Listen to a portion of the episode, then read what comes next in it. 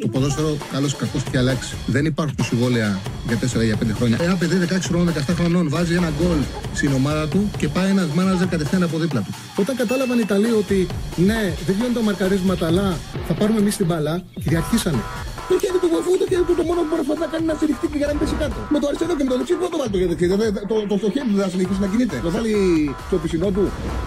Α, μ' αγαπάτε, δηλαδή, Τσάρλι, μ' αγαπάτε. Εννοείται, εννοείται, εννοείται. Καλησπέρα. Καλώς ήρθατε σε ένα ακόμα Charlie Ball. Ε, στην ώρα μας σήμερα, 5 με 7.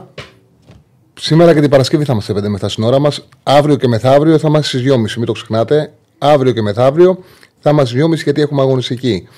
Είμαι με το PlayStation 5, προσφορά του χωρικού μας 5365, την οποία την ευχαριστούμε και για τα πολύ ωραία δώρα που μας έφερε χθες στο στούντιο. Ήρθαν από Θεσσαλονίκη στην Αθήνα. Ε... Λοιπόν, την Παρασκευή, μην το ξεχνάτε, κληρώνουμε το PlayStation 5.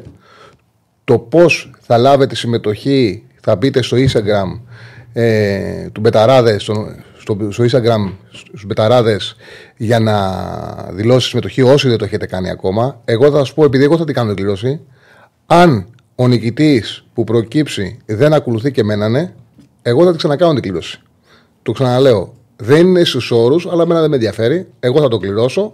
Αν δω την ώρα που κάνω το έτσι, αλλά κακλώνεις και βγάλει τον νικητή ότι δεν με ακολουθεί, εγώ την κλήρωση θα την ξαναπαναλάβω. Αυτός που θα κερδίσει ακολουθεί και εμένα. Ναι. Θα το ξέρετε αυτό. PlayStation 5 με FIFA μέσα και χειριστήριο. Έτοιμοι για να κάνετε τις τέλειες γιορτές. Το κληρώνουμε την Παρασκευή. Μην το ξεχνάτε. Το κληρώνουμε την Παρασκευή. Έχει βάλει ο Σέβανος, έχει βάλει και αλλιώς Βασίλειο, έχει βάλει κάτω. Ναι, το αφεντικό τρελάθηκε. Την Παρασκευή κληρώνουμε το PlayStation 5. Λοιπόν, το αφήνω εδώ. Εδώ είναι. Περιμένει τον νικητή της Παρασκευής. Λοιπόν, πάμε γιατί έχουμε πολλά να πούμε. Δίνουμε και βραβεία την ε, κάθε Τρίτη μετά από αγωνιστική. Δίνουμε και τα βραβεία της αγωνιστικής. Όπως έχουμε συνηθίσει. Όμως, πριν τα βραβεία, να ξεκινήσουμε να πούμε δύο-τρία πράγματα για τα χθεσινά παιχνίδια.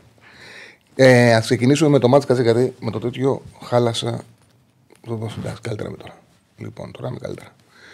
Λοιπόν, να ξεκινήσουμε με την νίκη του Ολυμπιακού στις ε, Σέρες, που ήταν ένα παιχνίδι που. Κοιτάξτε, δεν έχει κάνει τέτοια μάτσα Ολυμπιακός φέτος. Τι εννοώ, δεν έχει κάνει παιχνίδια Ολυμπιακός εκτός έδρας. Έκανε ένα διπλό εκτός έδρας που νομίζω ότι είναι μια καλή αρχή.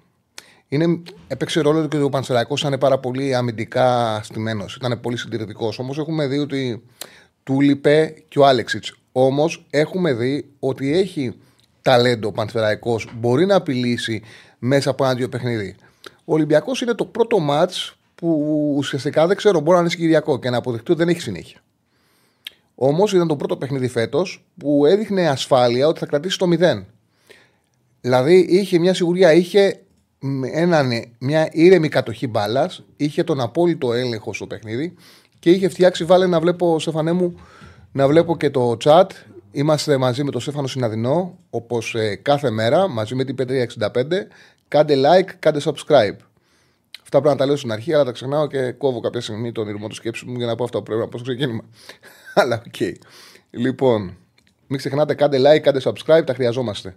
Είμαστε μαζί με τον bet365 και τον Στέφανο Συναδεινό. Πάντα μαζί με τον Στέφανο Συναδεινό, ο, του οποίου η προσφορά είναι, όπως γνωρίζετε, πολύτιμη. Λοιπόν, ε, έλεγα για τον Ολυμπιακό ότι δεν είχε κάνει ανάλογο τέτοιο παιχνίδι. Δηλαδή, ένα ματς το οποίο θα το βλέπεις και θα λες: Έχει εξασφαλίσει το 0 και παίζει για να κάνει ένα γκολ. Ο Ολυμπιακός σε κανένα άλλο μάτσο φετινό δύσκολο εκτός έδρας δεν είχε εξασφαλισμένο το 0.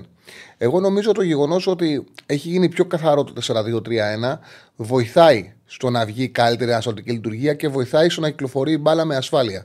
Χτες δηλαδή ο Ολυμπιακός την μπάλα την ε, κυκλοφόρησε με μια σιγουριά η οποία με μια ακρίβεια στις μεταβιβάσεις, η οποία ήταν αυτή που του έδωσε και το δικαίωμα να παίξει για το 0-1 θεωρώ ότι σε αυτό το κομμάτι ε, θεωρώ ότι σε αυτό το κομμάτι βοήθησε πάρα πολύ και με τις αλλαγές του Καρβαλιάλ. Δηλαδή δεν έκανε κάτι τρομερά εξειδικευμένο, αλλά έχουμε δει πάρα πολλές φορές, για παράδειγμα, τους προπονητές να, να αργούν, να αλλάζουν και να βάζουν ε, δεύτερο επιθετικό. Το χρειάζονταν το μάτσο. Είχε ένα μάτσο που είχε τον έλεγχο, τον απόλυτο έλεγχο. Χρειαζόταν κάποια στιγμή να βάλει δεύτερο επιθετικό. Έχει περάσει μπροστά τον Ελαραμπή, που το είχαμε συζητήσει πολλές φορές. Το έλεγε και ο κόσμος ότι δεν γίνεται να είναι τελείως εκτός Ελαραμπή. Ε, δεν γίνεται να είναι τελείως εκτός. Τον είχε εκτός τον Ελαραμπή ο προηγούμενος προπονητής. Τον ε, έχει ενεργοποιήσει τώρα ο Μαρτίνεθ, ο Μαρτίνεθ λέει, ο Καρβαλιάλ. Τον πέρασε γρήγορα σε σωστό χρόνο στο παιχνίδι. Πραγματικά άσκησε με τον ε, Ελαραμπή μεγαλύτερη πίεση ο Ολυμπιακός. Θα μπορούσε να βρει τον γκολ στη αγώνα. Το βρήκε με ένα εύκολο η αλήθεια είναι πέσιμο του Μασούρα. Αλλά μα με ρωτάτε, ναι, Όσκαρ υποκριτική λέει ο φίλος, κοίταξε να δεις. Είναι τα πέναλτι τα οποία έχω δει να δίνονται και έχω δει να μην δίνονται. Αυτή είναι η πραγματικότητα. Ε, έχω δει να δίνονται και έχω δει να μην είναι στην κρίση του διαιτητή. Δεν θα κάτσω να κάνω συζήτηση και τώρα για το πέναλτι. Ε, δεν θα κάτσω να το κάνω. Κοίταξε για το φίλο που καταλαβαίνω που λέει ότι εσύ έλεγες ότι ο Λαραμπή, τι λέει παρα, παραπάνω. Κάτσε ανέβει τώρα. Ανέβει. Ότι ο Λαραμπή έπρεπε να είναι τρίτος επειδή μεγάλωσε. Κοίταξε να δεις. Στην ε, πραγματικότητα, πέρα από το τι έλεγα εγώ, σημασία έχει το τι λέει το γήπεδο. Ο Λαραμπή, ναι, έχει μεγαλώσει. Ασφαλώς και έχει μεγαλώσει. Τα καλά του ποδοσφαιρικά χρόνια έχουν ε, περάσει. Όμως είναι ένας παίκτης που δεν μπορεί να είναι τελείως ανενεργός. Και στην πράξη φαίνεται. Δεν παίζει, μην νομίζεις ότι. Δεν παίζει ρόλο τι λέω εγώ. Παίζει ρόλο το τι δίνει το γήπεδο. Εγώ σχολιάζω και αυτά που του δίνουν το γήπεδο. Δεν έρχομαι να πω πράγματα τα οποία έχω στο μυαλό μου. Ούτε υπάρχει μια ε, πραγματικότητα που. Δηλαδή, πολύ, είναι τελείως λάθος να έχεις μια ιστορία φτιάξει και να συνεχίσει την ιστορία που έχεις φτιάξει. Αυτό το οποίο πρέπει να ακολουθείς είναι αυτό που γίνει το γήπεδο. Και το γήπεδο δείχνει ότι ο Ολυμπιακός με την χρησιμοποίηση του Ελαραμπή σαν δεύτερο επιθετικού, που με την ενεργοποίηση του από τον ε, ε, Καρβαλιάλ, παίρνει πράγματα. Ασφαλώς πλέον ο Ελαραμπή δεν είναι για να παίζει πρώτος, δεν είναι για να ξεκινά, αλλά σου δείχνει επειδή είναι απόλυτα επαγγελματίας και είναι και κάποια πράγματα τα οποία παίζουν τον ρόλο τους. Δηλαδή, όταν ο Μαρτίνεθ περιθωριοποίησε τον Ελαραμπή, ο ίδιος για να είναι σε καλή κατάσταση, δίνοντα απόλυτο επαγγελματισμό, είπε: Πάω στην ομάδα Β.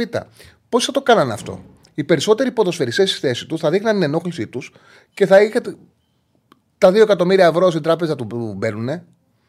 Δεν πρόκειται να τα χάσει τα λεφτά, 2 εκατομμύρια ευρώ το χρόνο. Θα άραζαν, θα άφηναν τον εαυτό τους.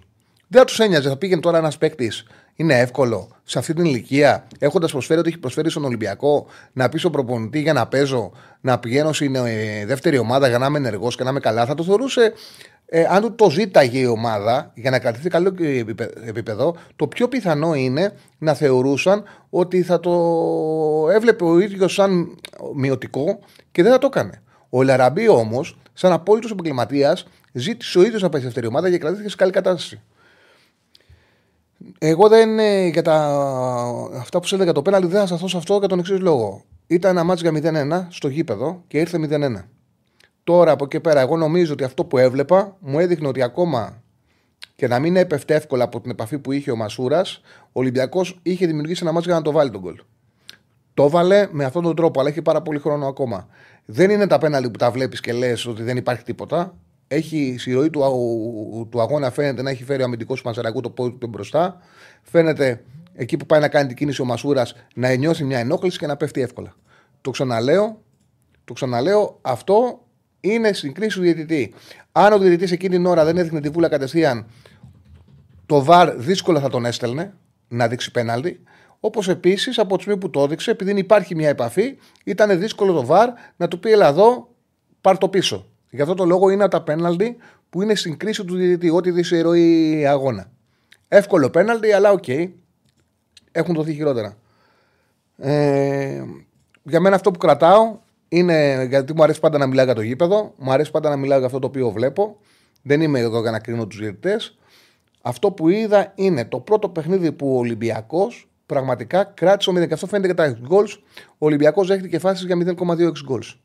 Δεν νομίζω να υπάρχει κάποιο ανάλογο νούμερο φέτος να έχει δεχτεί τόσες λίγες, ε, να έχει κρατήσει τόσο χαμηλά το 6 γκολ του αντιπάλου.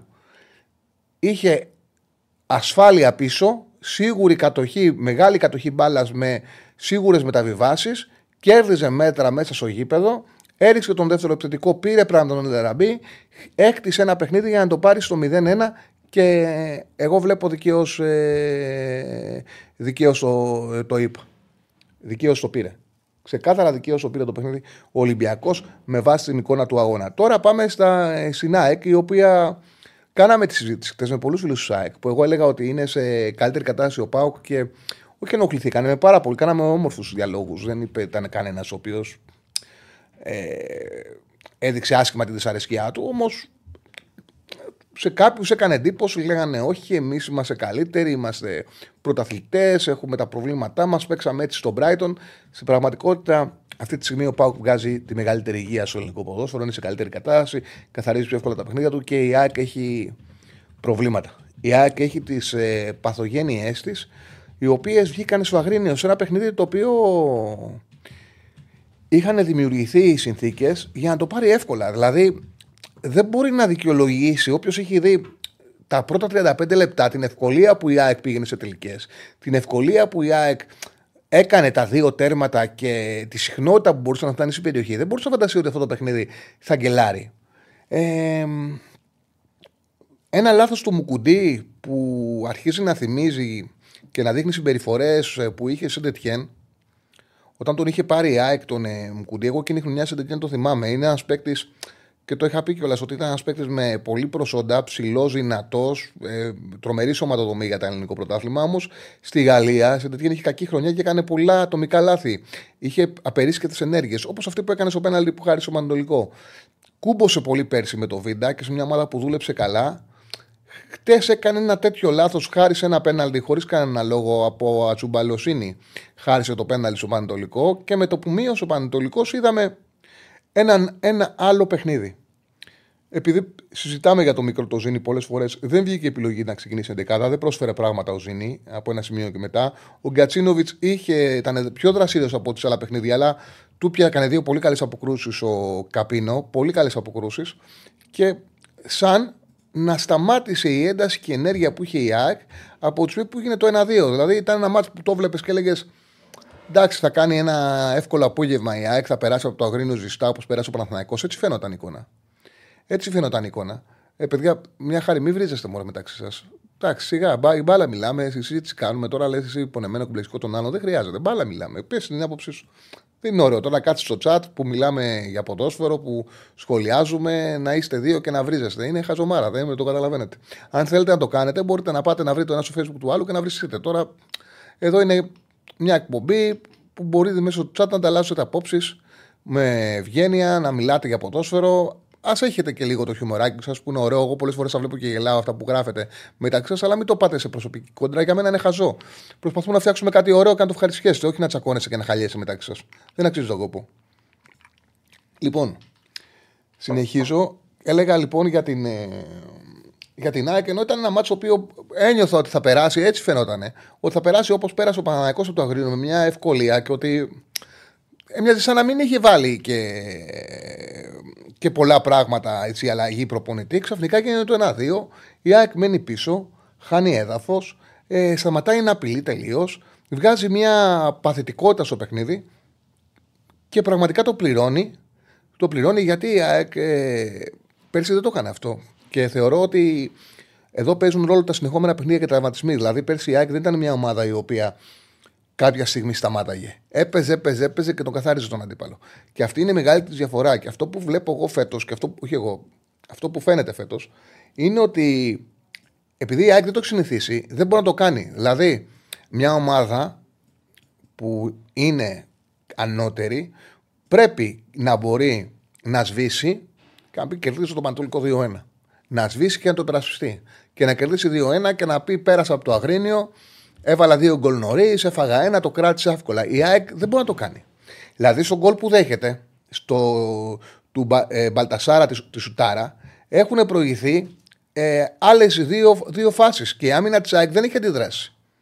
Ήταν εκτέλεση στρωμένη του Μπαλτασάρα. Όμως η άμυνα μέσα στην περιοχή της ΑΕΚ οργανωμένη με πάρα πολλούς παίκτες αντίδραση σωστά δεν έβγαλε.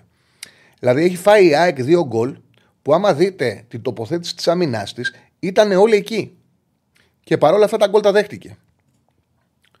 Ε, μετά θα μπορούσε να κάνει το 2-3 με τον Γκατσίνοβιτς. Του κάνει δύο πολύ καλές αποκρούσει ο Καπίνο του Γκατσίνοβιτς και κράτησε το 2-2. Δεν υπάρχει πέναλτι σε αυτό που ζητάει ο Βίντας, ο εύκολο πέσιμο που κάνει. Σωστά ο διαιτητής. Εγώ νομίζω ότι καθυστέρησαν και πάρα πολύ να το κοιτάξουν. Και έχασε δύο βαθμούς και μια ευκαιρία η ΑΕΚ να περάσει πρώτη. Και εντάξει, είναι μικρό το κακό, αλλά σου δείχνει η ΑΕΚ, γιατί μικρό το κακό, και okay, ωραία θα να περάσει για την ΑΕΚ, θα ήταν ωραίο να περάσει πρώτη, αλλά σου δείχνει ότι δεν είναι καλά. Δηλαδή συνεχίζει αυτή η αίσθηση που έχεις ότι δεν είναι στα καλύτερα της ΑΕΚ. Το συνεχίζει και πλέον ε, το κάνει πιο ξεκάθαρο και τονίζει τις αμυντικές αδυναμίες. Ο Πάουκ πέρασε πρώτος στην ε, πρώτη αγωνιστική του δευτέρου γύρου με 32 βαθμούς. Η ΑΕΚ με τον Παναγιακό πλέον έχουν 31 και τον Ολυμπιακό 31 και ο Άρης με το Μάτζιο που έχει βρει τον άνθρωπό του για δεύτερη φορά έχει ανέβει στην πέμπτη θέση σε κάθαρα πέμπτος με 23 βαθμούς για τον Μνάρη που μέχρι να αναλάβει ο Μάτζιος. Λέγαμε η διαφορά που φαινόταν ότι είχε από τον Όφη ήταν τεράστια. Και αυτή τη στιγμή ο Άρης δεν τον βλέπει τον Όφη. Και βαθμολογικά και αγωνιστικά. Και μπορεί να υπάρχει φάση που δείχνουν όλοι με τη γραμμή που πρέπει να βγει πλάγιο, όμως έχει ακουστεί το σφύριγμα, η άμυνα έχει σταματήσει να παίζει και το μάτσο που έχει δει είναι για 3-0. Το παιχνίδι, να μιλάμε με ειλικρίνεια, το παιχνίδι ήταν για 3-0 υπέρ του Άρη. Δεν είχαν σχέση οι δύο ομάδες, δεν μπόρεσε καν να απειλήσει. Ήταν πολύ καλύτερος ο Άρης του Όφη. Και έχουμε τώρα μεσοδόματα αγωνιστική. Αύριο ο Άρης με τη Λαμία και ο Παναθηναϊκός πάρα πολύ σημαντικό παιχνίδι στο Βόλο. Και το Παναθηναϊκό είναι, ήταν καλό το ότι γκέλαρε και η ΑΕΚ, δηλαδή δεν του ξέφυγαν. Αν κερδίσει θα μείνει σε ένα πόντο και είναι καλό να φαίνεται ότι και άλλες ομάδες και το Παναθηναϊκό έχουν πρόβλημα. Οπότε, αλλά είναι πολύ σημαντικό παιχνίδι με απουσίες θα πάει αύριο στο Βόλο να μπορέσει να δείξει αντίδραση. Μεγάλο παιχνίδι για το πρωτάθλημα το Βόλο ο Παναθηναϊκός. Όπως σημαντικά μάτια είναι εκεί για την ΑΕΚ. Στις αίρε, η ΑΕΚ που είχε γκελάρει με το Πανσεραϊκό εντός έδρας και τότε ο Πανσεραϊκός είχε, είχε παίξει με τον Ολυμπιακό και είχε χάσει ένα 0 δύσκολα στο δεύτερο ημίχρονο και πήρε το αποτέλεσμα με την ΑΕΚ. Θα είναι μεγάλο πλήγμα αν δεν καταφέρει να περάσει και κάνει δεύτερη συνεχόμενη γκέλα η ΑΕΚ. Στις, ε, δεύτερη συνεχόμενη γκέλα και με τις αίρε, δεύτερη συνεχόμενη γκέλα και μετά το μάτσο στο Αγρίνιο. Πας για ένα πανετολικός καλό ωραίο παιχνίδι για την ε, σωτηρία. Όφη Αστέρας Τρίπολης και φυσικά Πάοκ. Ο πρωτοπόρος Πάοκ δυσκολεύεται πολλές φορές αυτά τα παιχνίδια. Επικίνδυνα είναι αυτά τα παιχνίδια για τον Πάοκ πάντα την Πέμπτη και ατρόμητος Ολυμπιακός 8,5 σε ένα μάτσο το οποίο θα δείξει ακόμα καλύτερα το πού βρίσκεται ο Ολυμπιακός. Λοιπόν, αυτά. Αυτά. Για τα δύο παιχνίδια. Θα ανοίξουμε και γραμμές συνέχεια να τα πούμε. Λοιπόν, λέω να αρχίσουμε με τα βραβεία της αγωνιστικής όπως κάνουμε κάθε τρίτη. Να ξεκινήσουμε. Πάμε με την καλύτερη δεκάδα. Έτοιμα τα γραφικά. Πάμε.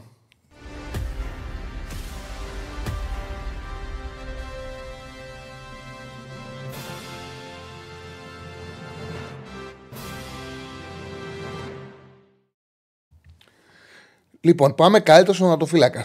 Οι τρεις υποψήφοι που διάλεξα είναι ο Μπάουμαν του Όφη. Παρά την ήττα του Όφη με τον Άρη, ο Μπάουμαν κράτησε το παιχνίδι στα επίπεδα του 1-0. Δείξε τους υποψήφιου.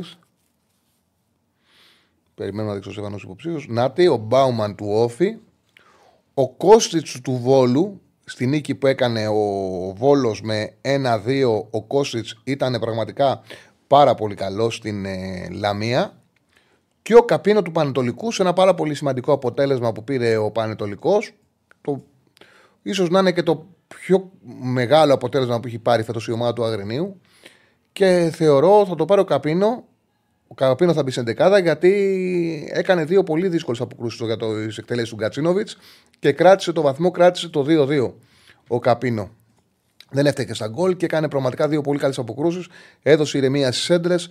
Ε, βοήθησε τον Πανετολικό σε μια που μέχρι τώρα δεν ήταν καλή χρονιά του Καπίνο. Έκανε μια καλή εμφάνιση και βοήθησε τον Πανετολικό να πάρει ένα σημαντικό αποτέλεσμα. Από το Καπίνο είναι ο τροματοφύλακα της αγωνιστικής. Πάμε στη θέση του δεξιού μπακ, όπου οι υποψήφοι είναι ο Ροντινέη του Ολυμπιακού. Ο Ολυμπιακός έκανε μια εμφάνιση που είχε τις βάσεις που είχαν κάποιες εμφανίσεις που είχε κάνει και στο σύνολο της σεζόν. Δηλαδή ήταν καλή δύο μπακ του. Ανέβαιναν, έκαναν κούρσε, καθάρισαν αμυντικά την πλευρά. Ήταν επικίνδυνοι, ήταν καλή μπακ του. Ο Ασλανίδης του Βόλου έχει κάνει ένα απίστευτο αμυντικό παιχνίδι. Είναι σε όλα τα, τα site στατιστικής ο καλύτερος back με βάση αυτά που έκανε στο αμυντικό κομμάτι, όμως όχι στο επιθετικό. Στο επιθετικό ήταν αρκετά αδύναμος. Ε, Ψάχνοντας, βρήκα ότι έχει γράψει απίστευτα στατιστικά νούμερα, έξι κλεψίματα, δεν τον πέρναγαν με τίποτα, επιτυχημένα τάκλινγκ πάρα πολλά. Και τον έβαλα στην ε, τριάδα των Ασλανίδη του Βόλου και ο Ντουμπάτζου του Άρη, ο οποίος ήταν κυρίαρχος στην πλευρά, με πάρα πολλά ανεβάσματα, με, με δημιουργία, επιθετικότητα. Κάναν πάρα πολύ καλό παιχνίδι. Και ο Ντουμπάτζο θα είναι και στην ε, βασική εντεκάδα. Ο Ντουμπάτζο. Βασικό δεξί μπακ, ο Ντουμπάτζο. Πάμε στο κεντρικό αμυντικό δίδυμο. Τέσσερις υποψήφοι. Έβαλα το αμυντικό δίδυμο του ΠΑΟΚ, Κουλιεράκης και Τζιώρα, σαν υποψήφιους, καθώς οι Τρίπολοι πέρασαν εύκολα με ασφάλεια. Ένα γκολ που δέχτηκαν ήταν Ελλάδα του Κοτάρσκι και έχει δέσει το συγκεκριμένο δίδυμο.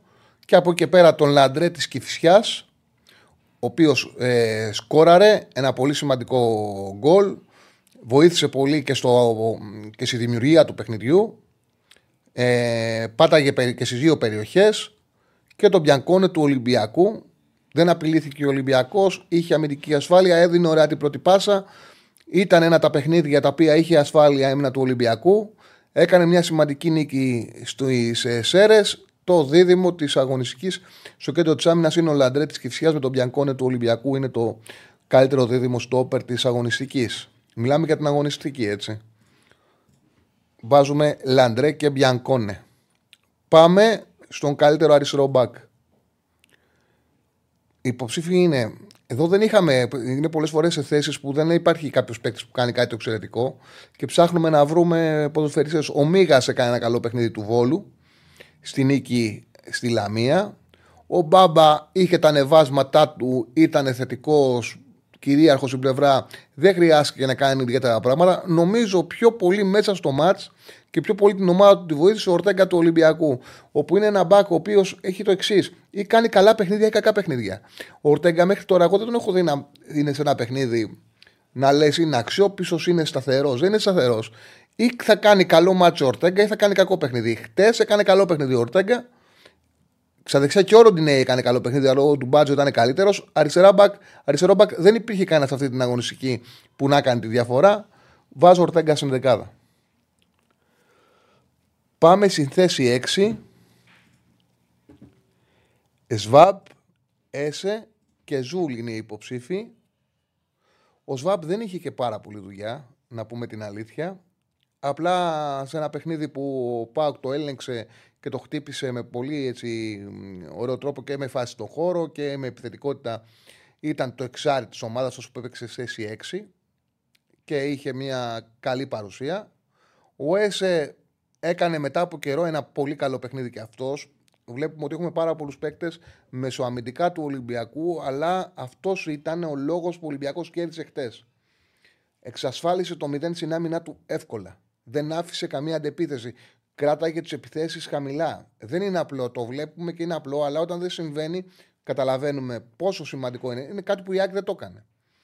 Γιατί μπορεί να σου πει κάποιος, γιατί μου βάζεις όλους τους μεσοαμυντικού του Ολυμπιακού, μα γι' αυτό κέρδισε. Μα γι' αυτό κέρδισε ο Ολυμπιακός. Κέρδισε γιατί οι πίσω εξασφάλισαν το 0. Εξασφάλισαν το 0, δεν άφηναν τον Πανσεραϊκό να ανασάνει, δεν άφηναν τον Πανσεραϊκό να κρατήσει μπάλα, να βγάλει αντιπιθέσει κάτι το οποίο δεν το περιμέναμε. Εγώ πριν το μάτσο δεν το περίμενα να συμβεί αυτό. Δεν το περίμενα. Θεωρούσα ότι ο Ολυμπιακός με αυτή τη σύνθεση, με τις απουσίες που έχει και στην κατάσταση που βρίσκονται οι παίκτες, θα δεχτεί φάσεις.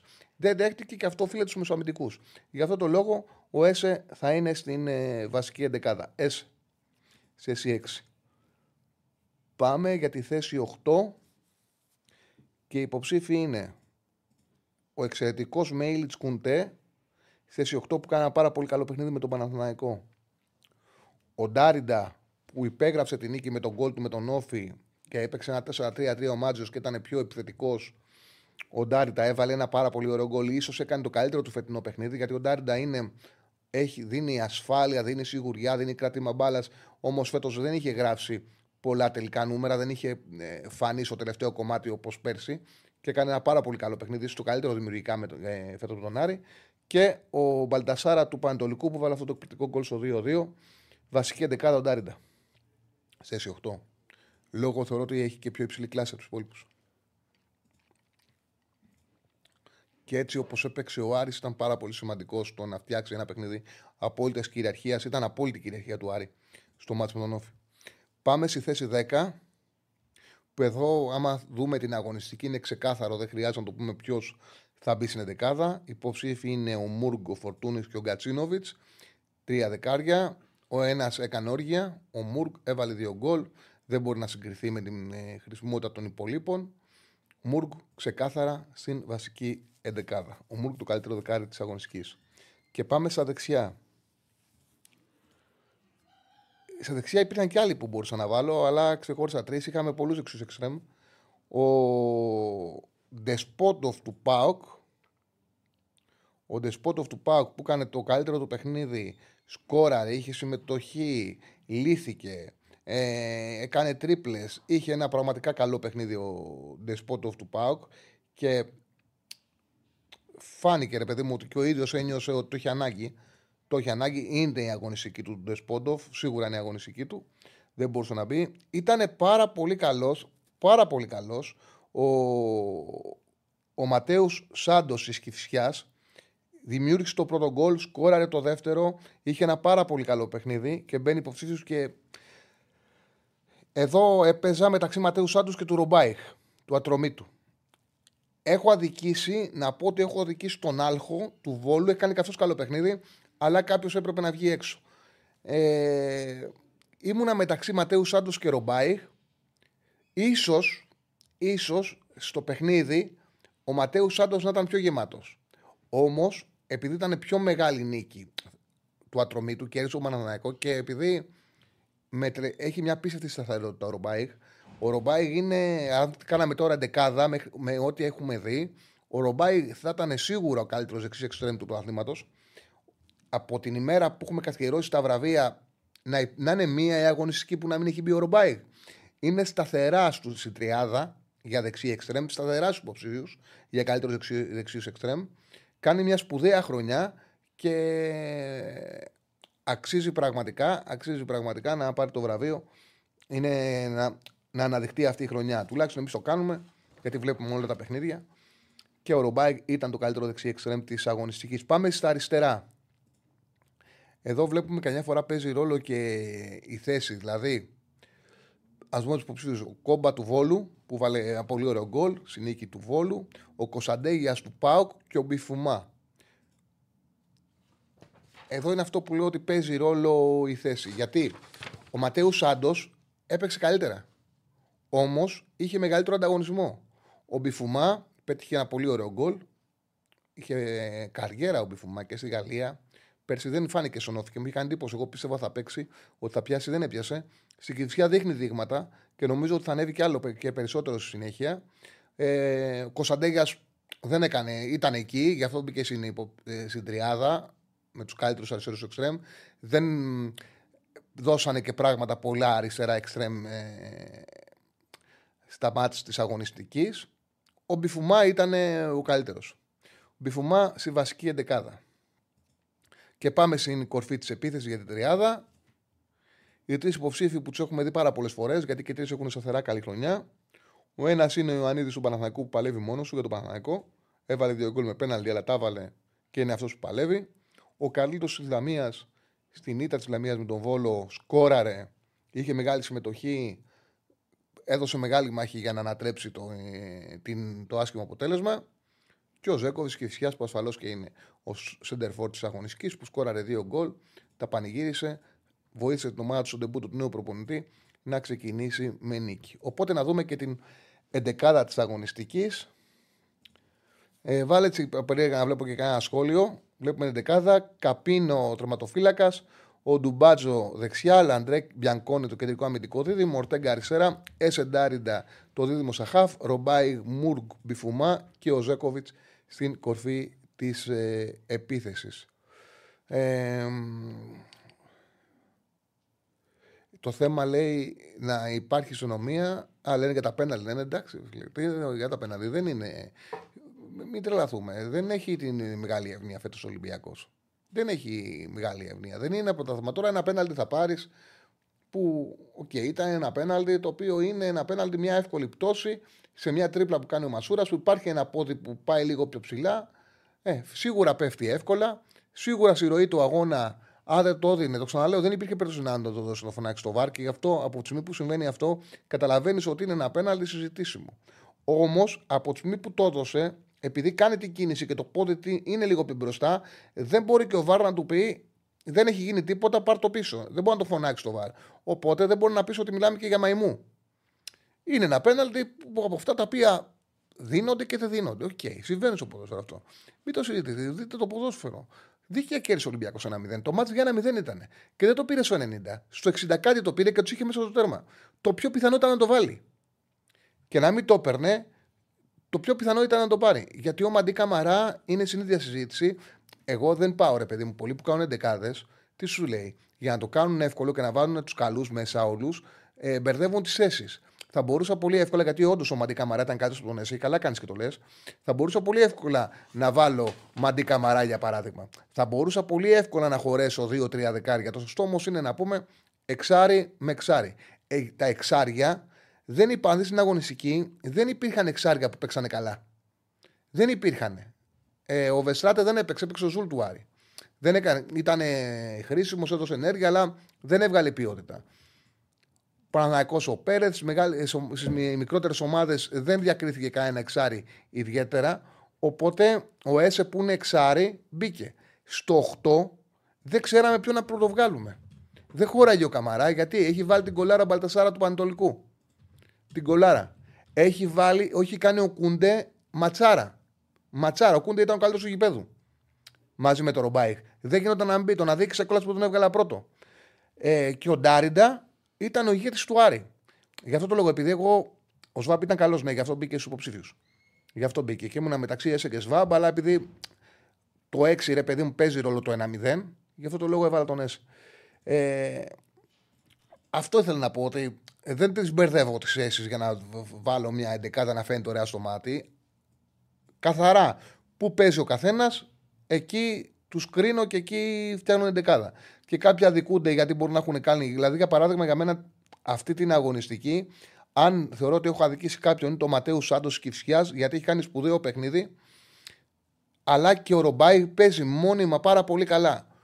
Ο καλός της Κυφσιάς ήταν ο, ο Ματέους Σάντος. Ο Μπιφουμά μπήκε δεκάδα γιατί στη θέση του δεν υπήρχε κάτι εξαιρετικό. Ενώ στη θέση του Ματέου Σάντος υπήρχε κάτι εξαιρετικό. Το ίδιο συμβαίνει. Υπήρχαν πολύ καλά οχτάρια στην αγωνιστική, δεν κάναν τη διαφορά εξάρια. Ε, λοιπόν, αυτά, αυτά για την ε, αγωνιστική. Πάμε για την δεκάδα. Πάμε να δώσουμε τον MVP. Πάμε να δούμε τις, τους υποψήφιους. Βάρε το εικασικό του MVP.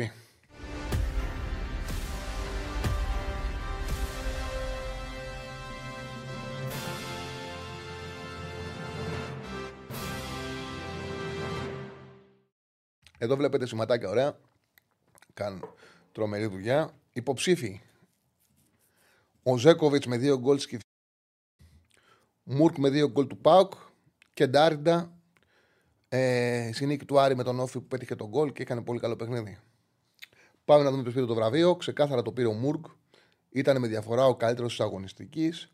Ο Μουρκ που κάνει μια χρονιά που πραγματικά δεν μπορούσε να τη φανταστεί κανένας είναι και δείχνει και πόσο καλά δουλεύει φέτος ο Πάοκ. Το γεγονός ότι και το πόσο πλήρης είναι πίσω από τον Θόρ. Δηλαδή, για σκεφτείτε, μιλάμε για μια ομάδα που έχει Τάισον, που έχει Κωνσταντέγια, που έχει Ζήφκοβιτ, που πήρε οι θέσει πίσω από τον Θόρ την καλύτερη μεταγραφή, τον Ντεσπόντοφ, τώρα τον καλύτερο παίκτη της Βουλγαρίας. Okay. Δεν είναι παίκτη ε, της πλάκας. Και ο Μουργκ έχει βάλει 6 γκολ. Έχει βάλει 6 γκολ ο Μουργκ. Δηλαδή, αυτή τη στιγμή ο Μουργκ με τα 6 τέρματα που έχει πετύχει, χωρίς πέναλι έτσι, 6 γκολ καθαρά, είναι, έχει, είναι δεύτερο σκορ του αθλήματο. Έχει 7 ομορών με ένα πέναλτι, 7 ο Ελκαμπή με 2, 7 ο Ιωαννίδης με 4 και ο Ζήφκοβιτς, ο Ζέκοβιτς, ο Μουργκ, έχουν 6 γκολ χωρίς ε, χωρίς, ε, χωρίς πέναλτι. Εκπληκτική χρονιά. Πραγματικά με τις στατιστικές, ε, με τα στατιστικά στο κριτήριο αξιολόγησης που μπαίνει με βάση βάζοντας μέσα στατιστικά ο Μουρκ δίνεται σαν ο δεύτερος καλύτερος παίκτης του πρωταθλήματος πίσω από το Φορτούνι. Δεύτερος καλύτερος παίκτης του πρωταθλήματος πίσω από το Φορτούνι. Τρομερό για μια ομάδα που έχει όλους αυτούς. Βλέπετε πόσο πλήρης είναι σε αυτό το χώρο ο Πάουκ και νομίζω ότι αυτός ο χώρος είναι που του κάνει τη διαφορά και δημιουργεί συνθήκες για να παίζει 4 με 4 με την αντίπαλη άμυνα. Αυτό το πράγμα που έχει χτίσει πλέον ο Πάουκ του Λουτσέσκου. Και πάμε στο καλύτερο προπονητή που υποψήφι είναι.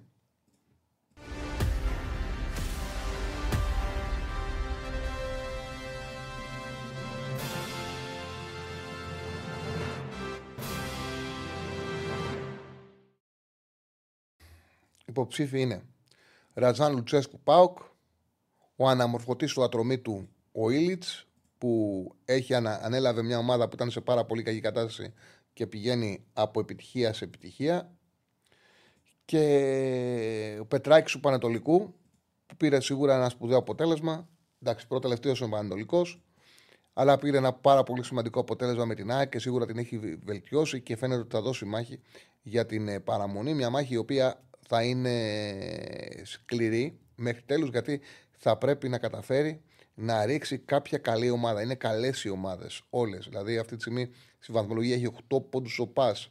Είναι τελευταίος, έχει 10 ο Πανετολικός, έχει 11 και που είναι καλή ομάδα και σκοράρει. Έχει 13 ο Πανσεραϊκός που είναι καλή ομάδα και αρχίζει και μένει πίσω γιατί δεφορμαρίζεται. Ε, 14 ο Βόλος.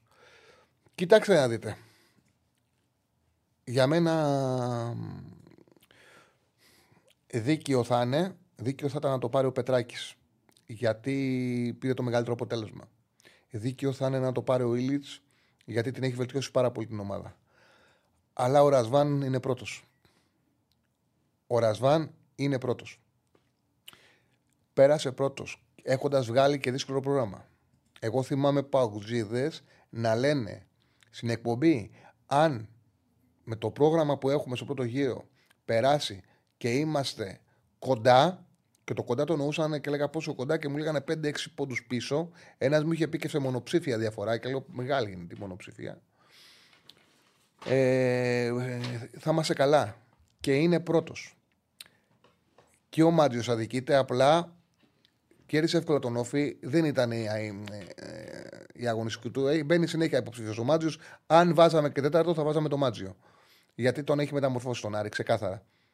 Λοιπόν, αυτοί οι τρεις είναι τότε στο Σορασβάν. Εγώ ψηφίζω ο Λουτσέσκου. Δεν ξέρω άμα θέλετε να κάνουμε ένα πόλ και για τον κόσμο. Βάλει τους τρεις που βάλαμε και βάλει και το Μάτζιο από περιέργεια να δω ποια είναι η κάψη του κόσμου. Εγώ το δώσω στο Σορασβάν Λουτσέσκου. Λοιπόν, και πάμε βατόμουρο.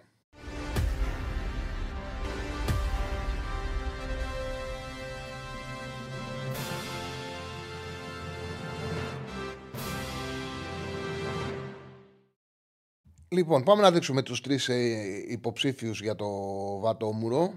Λοιπόν, οι τρεις είναι για το χρυσό βατόμουρο της αγωνιστικής.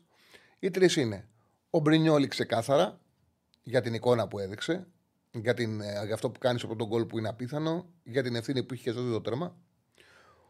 Ο Γετβάη θα μπορούσε, άμα κάναμε το χρυσό βατόμουρο των 15 αγωνιστικών, θα το έδινα με την καρδιά μου του Γετβάη. Πραγματικά, άμα ήταν το βατόμουρο, το, το τι έχουμε δει μέχρι τώρα, 14 αγωνιστικές, το τι έχουμε δει μέχρι τώρα, εγώ θα βάζα. Και αυτό είναι ένα ωραίο πόλ μέχρι τώρα. Θα βάζα Γετβάη, Σαμάτα. Βέβαια, ο Σαμάτα ανεβαίνει.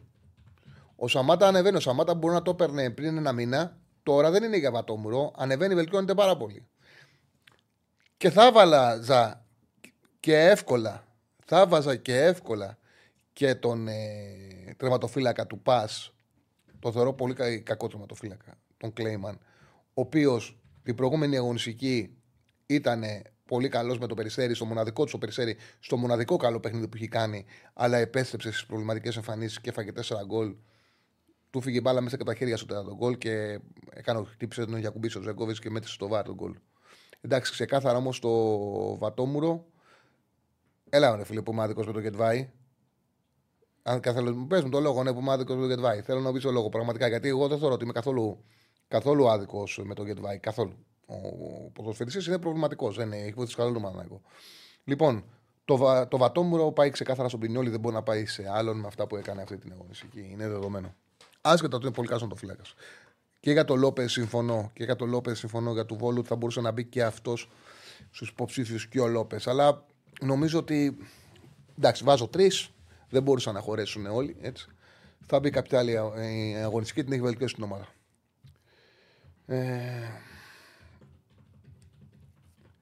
Λοιπόν, βάζεις το Πολ. Ναι, βάζω για τους προπονητές. Ήλιτ, ε, Λουτσέσκου, Πετράκης, Μάτζιος. Ωραία. Βάλτε το Πολ και να ανοίξουμε γραμμές. 2-10-22-05-4-4-4. Έχουμε καινούρια κούπα από την 565. Λάβαμε τώρα χτες από, την, ε, από το χορηγό μας. Ευχαριστούμε πολύ. Λοιπόν, ανοίγουμε γραμμές. Ωραία, πάμε, πάμε στο φίλο. Κάτσε να βάλω τα ακουστικά μου. Να ακούσουμε το φίλο. Καλησπέρα. Γεια σου, Τσάρλι, ο Κώστας Λαμιώτης, τι κάνεις; Έλα, Κώστα μου, μια χαρά, μια χαρά, φίλε μου, εσύ. Ξέρω ότι έχουμε καιρό να τα πούμε, αλλά μια η απεργία των διαιτητών, μια ότι είχα δουλειές εγώ. Προσπαθούσα να σε ακούσω πάντως για να καταλαβαίνω ότι είμαι στην επικαιρότητα. λοιπόν, να, να πάω λίγο πίσω, θα μου επιτρέψουν ε, οι ακροατές να πάω λίγο πιο πίσω για, τη, για τα μέτρα που έχει εξαγγείλει η κυβέρνηση και να πω, το έχουμε πει βέβαια, να το επαναλάβουμε όμως άλλη μια φορά, ότι κλείσαμε τα γήπεδα για επεισόδια που έχουν γίνει κατά 99% πάντα έξω από τα γήπεδα. Δηλαδή, κανείς δεν σου λέει ότι έχοντα κλειστά τα γήπεδα δεν θα βρεθούν στο βόλεϊ, στο χάντμπουλ, στο ποδόσφαιρο, στο, στο πόλο κάποιοι να διαπληκτιστούν έξω από το γήπεδο. Ένα δεύτερο, αν έχει την καλοσύνη, λίγο να πω τη γνώμη μου. Ναι, ναι, τη λύση για την. Ε, δεν λέω για την εξαφάνιση, για, την, για τον περιορισμό της βίας. Δεν θα τη βαφτίσω εγώ οπαδική, γιατί δεν υπάρχει οπαδική βία. Η βία είναι μία. Λοιπόν, α, ανοίγουμε τα γήπεδα. Επιτρέπουμε την μετακίνηση των φιλάθρων και τον αγώνα να διεξάγεται και με τους δύο. Τρελός εσύ. Τι σου φταίνει, η πόλη. Τι σου φταίνει η πόλη. Ε, ε, δεν είναι, άσε. Στα γήπεδα τους φυλάς. Η πόλη σου σου φταίνει. Να σε ολοκληρώσω λίγο και θα μου πεις τη γνώμη σου. Λοιπόν, μετακίνηση. Δεν είμαστε έτοιμοι για μετακίνηση φιλάθρων. Πάμε λοιπόν και με δύο οπαδούς και με τους ναι. δύο οπαδού οπαδικούς στρατούς στο, στο γήπεδο. Βγάζουμε την αστυνομία από το γήπεδο. Ρίχνουμε τον μπαλάκι της ευθύνης τη ΠαΕ και λέμε ότι ξέρεις, είσαι πια αποκλειστικός υπεύθυνος για μέσα στο γήπεδο. Δεν λέμε για, για έξω, για μέσα στο γήπεδο ό,τι γίνει. Ναι, αλλά δεν μπορούμε, και συμφωνώ σε όλα. Δεν μπορούμε να ταλαιπωρούμε τις πόλεις ε, για, αυτά, ε, για να κάνουμε μετακίνηση φυλάθρων και να είναι ευχαριστημένοι οργανωμένοι να πηγαίνουν από γήπεδο σε γήπεδο. Δυστυχώς δεν έχουμε την κουλτούρα. Μακάρι σε 3-4 χρόνια να μπορούμε να το δούμε, επειδή εμείς το έχουμε ζήσει. Σε καταλαβαίνω, ξέρουμε πόσο ωραίο είναι. Πραγματικά ξέρουμε ναι. πόσο ωραίο είναι. Όμως αυτή τη στιγμή γι' αυτό δεν είμαστε έτοιμοι. Συμφωνώ. Στο, στο, συμφωνώ στο υπόλοιπο. Συμφωνώ απλά επειδή το θεωρώ αυτή τη στιγμή άστοχο να μιλάμε για μετακίνηση. Με αυστηροποίηση των ποινών. Δηλαδή, ναι, ναι. έγιναν επεισόδια μέσα στο γήπεδο. Μείον 10 βαθμοί, 10 ε, αγωνιστικές κυκλισμένων. Επαναλήφθηκαν μείον 20 βαθμοί, 15 αγωνιστικές Άσε τους μείον 10. τους μείον 10. Οι βαθμοί κανονικά θα παίξει το πρωτάθλημα στο γήπεδο. Αυτό το οποίο είναι το σωστό είναι η πρόταση του ΠΑΟΚ. Έγινε επεισόδιο. Μέχρι τέλου δεν ξανανοίγουν το γήπεδο. Από τη στιγμή που θέλουν να τα ανοίξουν, με ευθύνη των ΠαΕ, μέχρι τέλου της σεζόν το γήπεδο δεν ξανανοίγει. Οι βαθμοί θα κερδίζονται στο γήπεδο και θα χάνονται στο γήπεδο. Όμως, αν γίνει το παραμικρό και κλεισμένο το θηρόν μέχρι τέλου. Συμφωνώ σε όλα σε αυτό το οποίο δεν είμαστε έτοιμοι με τίποτα και δεν είναι και συζητήσουμε αυτή τη στιγμή, έτσι όπως είναι η κατάσταση, είναι η μετακίνηση φιλάθλων. Για... Μα γίνεται. Τα περισσότερα γίνεται. Καλά. Στα Γιάννενα πάνε Παουκτζέδε, πάνε Ολυμπιακοί. Στον Όφη πάνε, ξέρω εγώ, ΑΕΚ. Ε, γίνεται. Στα ντέρμπι μόνο δεν γίνεται. Στις μικρές ομάδες πάνε. Άσε τη μετακίνηση. Γίνεται όταν, γίνεται όταν συμφωνούν και οι δύο ομάδες, όταν με κάτι από συγκεκριμένες συνθήκες και πολλές φορές και με πρόβλημα. Να Τέλος συνεχίσω ελπίζοντα ότι έχω λίγο περισσότερο χρόνο σήμερα που είναι Τρίτη. Ε, δεν θα μιλήσω για τη Λαμία και θέλω να μιλήσω για τον Παναθηναϊκό ιδιαίτερα και να πάμε στο σενάριο του, του Ιταλού, του Μπρινιόλη, που έχουμε συζητήσει μαζί αρκετές φορές. Αν υποθέσουμε πρώτον ότι υπήρξε tweet που στοχοποιούσε τον Μπρινιόλη εν ώρα του αγώνα από τον επίσημο Παναθηναϊκό, εγώ θέλω κάποιος να μου πει ποιος διαχειρίζεται τα social media του Παναθηναϊκού με ονοματεπώνυμο και ποιος εκμεταλλεύεται το σήμα και την αξιοπρέπεια της ομάδας. Αυτό ήταν απαράδεκτο. Απαράδεκτο. Δεύτερον για τον Μπρινιόλη. Αν υποθέσουμε, και μην βιαστείς λίγο να με, να με κρίνεις, γιατί θα πω κάτι κα, καφενιακό. Αν υποθέσουμε ότι έχει μία, μία α, πιθανότητα να είναι ακριβής η πληροφορία ότι ο Μπρινιόλη έχει κλείσει στην ΑΕΚ με πάνω από ένα εκατομμύριο, έχουμε λοιπόν τρεις περιπτώσεις για, τη, για τον αγώνα στον Ατρόμετο.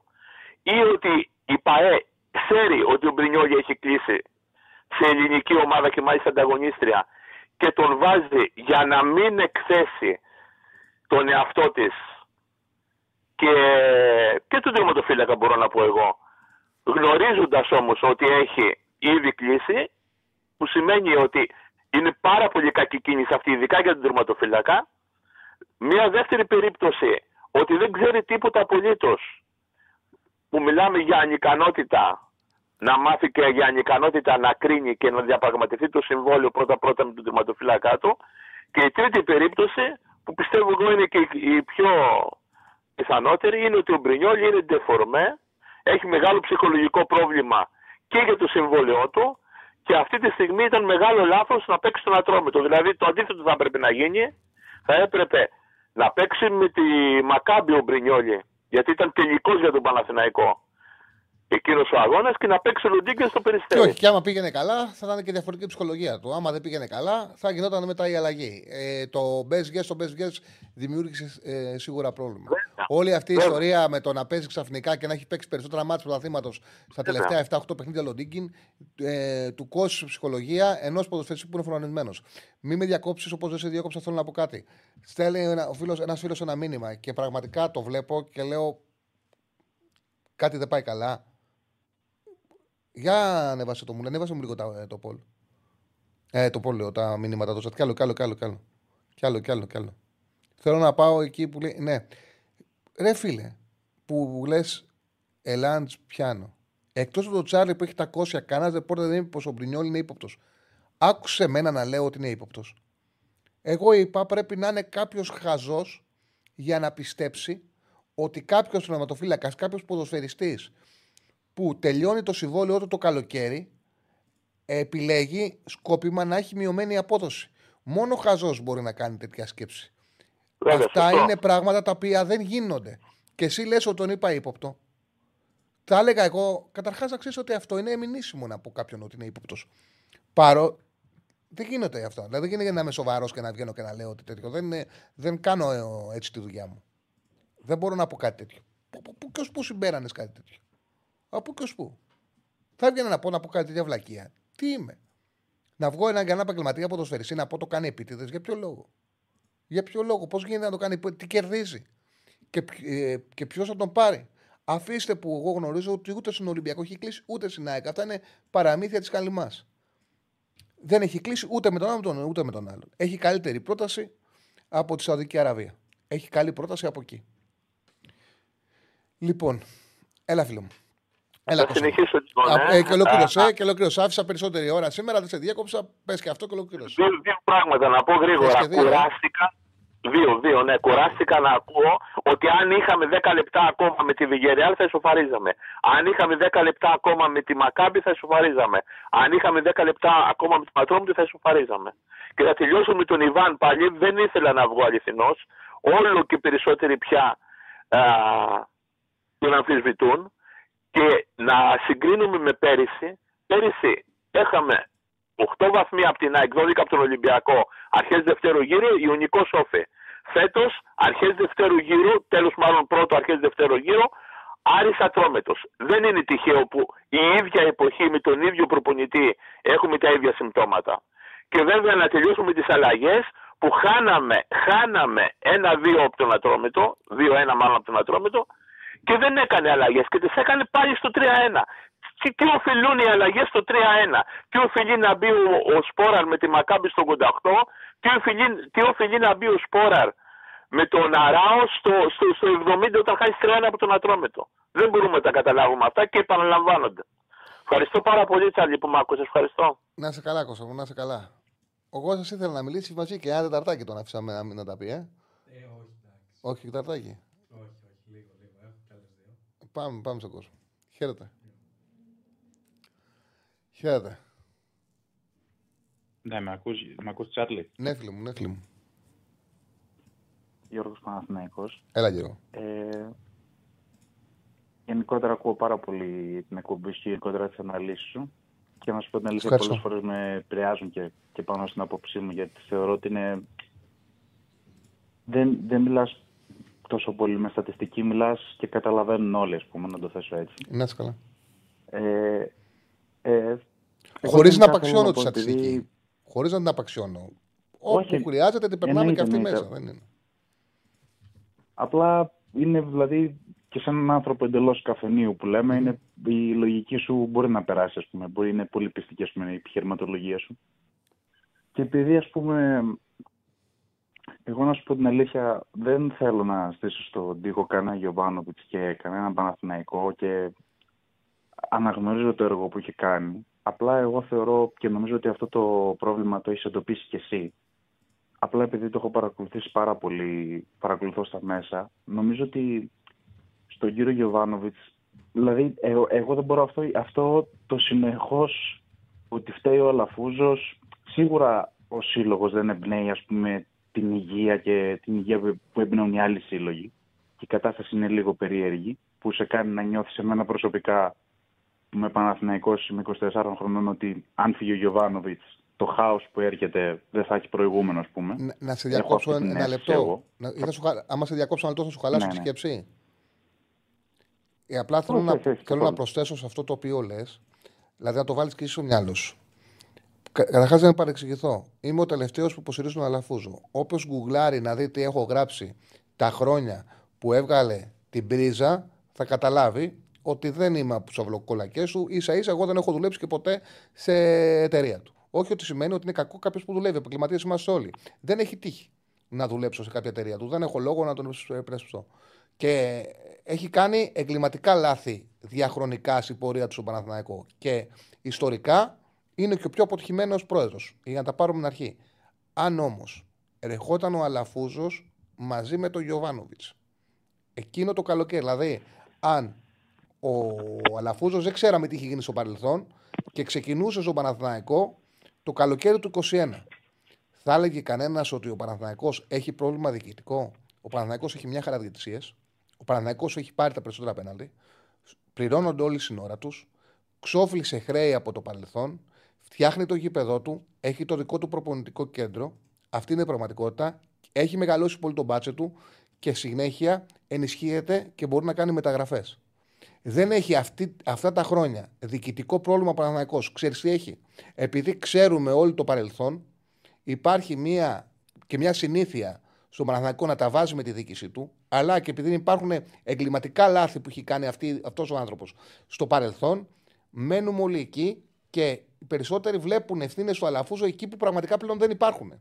Αυτή τη στιγμή ο Παναναϊκός έχει ισχυρή διοίκηση και το, και το έχει αποδείξει όσες φορές χρειάστηκε και στο Καρεσκάκης και σε συμβούλια και στον τρόπο που τοποθετείται ότι η διοίκηση του αυτή τη στιγμή είναι ισχυρή. Όχι, εγώ προσωπικά αυτό που ήθελα να, να συνεχίσω και να σου πω είναι ότι εγώ θεωρώ ότι ο Αλαφούζος αυτή τη στιγμή, δηλαδή ε, έχει δώσει δηλαδή, το βασικό φόρο της ομάδας μου, το οποίο αποκτήθηκε ως βασικό βέβαια, ως σπόραρ ας πούμε, που δεν είναι βασικός πλέον, θεωρητικά κοστίζει 3,5 εκατομμύρια και αμείβεται με ένα εκατομμύριο ευρώ. Ε, ο Μπερνάρντ αυτή τη στιγμή παίρνει 2,5 εκατομμύρια ευρώ, νομίζω ότι έχεις γράψει και εσύ, και δεν νομίζω ότι παίρνει τόσα ο Φορτούνης. Δεν ξέρω πόσα παίρνει ο Τάισον, δεν ξέρω πόσα παίρνει ο Ζήβκοβιτ, δεν ξέρω πόσα παίρνει ο Τσούμπερ. Ε, αποκτήθηκε ο Βιλένα που εγώ να σου πω την αλήθεια επειδή γνώριζα ξέρω, κάποια πράγματα για αυτόν σαν παίχτη χάρηκα πάρα πολύ. Δεν, θυμίζει, δεν, δεν έχει βγάλει κάτι μέχρι τώρα ο άνθρωπος, αλλά νομίζω και αυτός αγορά, αγοράστηκε κιόλας με πάνω από 2 εκατομμύρια και παίρνει και 1,5 εκατομμύριο από ό,τι γράφεται. Ε, το, το στόπρο που έφερε, δηλαδή εμένα προσωπικά αν μου πεις επειδή είχα πάει σε παιχνίδια από κοντά και είχα παρακολουθήσει ναι, εμένα, εμένα ο Μάγνουσον δεν μου βγάζει αυτό το στόπερ που τρώει καροτίδες, ας πούμε, και πολλές φορές μπορεί να κάνει κάτι, ας πούμε, να αφήσει τον παίχτη να περάσει μπροστά του. Δεν ξέρω γιατί, ας πούμε. Αλλά εγώ πάω πάρα πολύ τα στόπερ που ρισκάρουν και προσπαθούν με, με μακρινές μπαλιές να δημιουργήσουν και ξέρουν μπάλα. Γιατί έτσι πας μπροστά, έτσι μπορείς να, να κάνεις κάτι. Γιατί ο Σάρλια και ο Πούγκουρας ήταν καλοί προφανώς σε χαμηλά μέτρα, έτσι σε, σε ψηλό παιχνίδι και όλα τα λοιπά. Επειδή βλέπω και εμένα δεν μου αρέσει καθόλου ο Γεβντάι και θεωρώ εντελώς λανθασμένη την επιλογή του έτσι. Και, συν και τα λεφτά που παίρνει, που λένε ότι και αυτού είναι πάρα πολλά. Απλά αυτό ήθελα να σε ρωτήσω. Χρησιμοποιείς ότι... λάθος έκφραση. Λες, μου αρέσει ο Γετβάη. Δεν, είναι, δεν βλέπεις ε, έναν άντρα, μια γυναίκα και την κρίνεις σαν ομορφιά. Βλέπεις αυτό το οποίο δείχνεις στο γήπεδο, είναι ξεκάθαρο, είναι συγκεκριμένο και δεν είναι καλό. Δηλαδή η εικόνα του, η παρουσία του ξεφεύγει από την υποκειμενική κρίση. Είναι αντικειμενική. Δεν παίζει καλά, είναι το γεγονός. Δεν είναι θέμα προσωπικής άποψης πλέον. Έχει ξεφύγει από αυτό. Προσωπική άποψη μπορεί να έχεις για Ναι, ένα εντάξει, παίκτη. από- Ε, Δεν παίζει καλά. Είναι, δεν μπορεί να πει κάποιος Νομίζω- ότι παίζει καλά ο Γεντβάι. Θα μας λαλάνουν δηλαδή στο τέλος.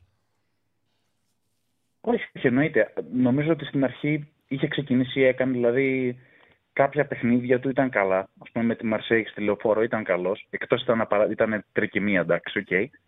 Απλά εγώ αυτό που θέλω, θέλω να, να μου πεις εσύ πραγματικά την άποψή σου, πέρα από το αν έχει ευθύνη ή όχι ο Γιωβάνοβιτς, βασικά οι ερωτήσεις μου είναι δύο. Μμμ. Η πρώτη και η κυριότερη είναι ότι αν πιστεύεις ότι είναι τόσο πολύ θέμα ψυχολογίας και αν μπορεί να το, να, να το γυρίσει ο Γιωβάνοβιτς, γιατί στην Ελλάδα ζούμε και ο Αναθηναϊκός έχει μια ευκαιρία τώρα στο κύπελο με τον Ολυμπιακό να τα διαγράψει όλα, να μην, μην θυμόμαστε τίποτα ας πούμε, ότι συνέβη πιο πριν. Κακό, ας πούμε. Ενώ ότι γιατί τώρα υπάρχει ας πούμε, μια κρίση. Εγώ το, επειδή υπήρχε. Δεν έπαιζε τόσο καλά ο Παναθηναϊκός το τελευταίο διάστημα, προφανώς, και υπήρχε αυτή η μουρμούρα και του έλεγα, παιδιά, είμαστε πρώτοι. Και στην τελική έχουμε ας πούμε, στόχο τη διοργάνωση που έχουν και όλοι οι άλλοι τρεις μεγάλοι, ας πούμε, το conference που τελικά δεν περάσαμε. Αν θεωρείς ότι μπορεί να το γυρίσει ο Γιωβάνοβιτς, να συσπηρώσει την ομάδα, γιατί εγώ προσωπικά θεωρώ ότι δεν θα γίνουν τρελές μεταγραφές. Πιστεύω ότι θα γίνει το στόπερ που είναι η άμεση ανάγκη και νομίζω ότι δεν θα γίνει κάποια άλλη μεταγραφή αν δεν φύγει παίχτη. Αν και χρειάζεται σίγουρα, απλά νομίζω ότι το ποσοτικό δεν το επιτρέπει αυτό. Νομίζω ότι χρειάζεται ξεκάθαρα κεντρικό χαφ. Αν δεν το δούνε, πιστεύω ότι πολύ δύσκολο να πετύχει ο Παναναναϊκός. Ο Παναναναϊκός μπορεί να πετύχει, χρειάζεται καταρχάς άμεσα να περάσει από το βόλο, να βρει την ηρεμία του, να κάνει καλές γιορτές και μετά από εκεί πέρα να πάρει ένα καλό στόπερ και να γίνει κατανοητό ότι πρέπει να πάρουν ένα καλό χαφ. Α πάρουν, δεν έχει σημασία. Να πάρουν 8, αν το πάρουν 10, να πάρουν ένα χαφ καλό με προσωπικότητα, να τους δώσει ενέργεια και να τους δώσει και τελικά νούμερα. Γκολ και assist. Πρέπει να πάρει, είναι έτσι το παιχνίδι του Ιωαννίδη τέτοιο, που βοηθάει τους παίκτες που παίζουν από την πίσω γραμμή να πηγαίνουν σε εκτελέσεις. Το γεγονός ότι ο Παναγιώτο δεν παίρνει ούτε πατήματα, ούτε πάσες τελικές που γίνονται γκολ, ούτε γκολ από τους χαφ είναι μεγάλο πρόβλημα. Αυτό κόστησε πέρσι και αν δεν διορθωθεί να πά, καταλάβουν ότι πρέπει να επενδύσουν και να πάρουν μια χαφάρα, θα, έχει- θα κοστίσει και φέτος. Ναι, ναι, ναι, ε, καταλαβαίνω, καταλαβαίνω πώς το εννοείς. Και το δεύτερο που θέλω να σε ρωτήσω είναι ότι τι πιστεύεις ότι για ποιο λόγο, γιατί εγώ δεν μπορώ να καταλάβω πώς έγινε αυτή η απότομη μετάβαση. Οκ, καταλαβαίνω ότι ο Παναθηναϊκός πέρσι, ας πούμε, κακά τα ψέματα, άσχετα το πώς έφτασε εκεί, άσχετα ότι, ας πούμε, με, με, με τα πέναλτι στο βάρ και λοιπά, ότι δεν, έπαι, δεν έπαιζε καλά, ο Παναθηναϊκός έφτασε μέχρι πρώτη-τελευταία τελευταία αγωνιστική να διεκδικεί το πρωτάθλημα. Καλός ή κακός. Και το έχασε ξεκάθαρα έτσι. Για μένα το έχει χάσει. Μπορούμε να βρούμε 100 μικρούς λόγους που έχει χάσει το πρωτάθλημα έτσι προφανώς.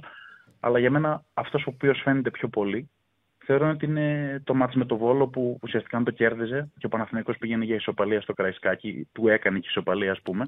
Με την εικόνα που έβγαζε αμυντικά, ας πούμε, θεωρώ ότι και 15 είναι χρόνο να Ξέρεις τι παίζανε. γίνεται Αν ήθελε ο όμως. Παναθηναϊκός να μην φάει Καταλαβαίνω γκολ, τι δεν θα λες. έτρωγε γκολ. Καταλαβαίνω τι λε. Όμως ήταν πρώτη αγωνιστική.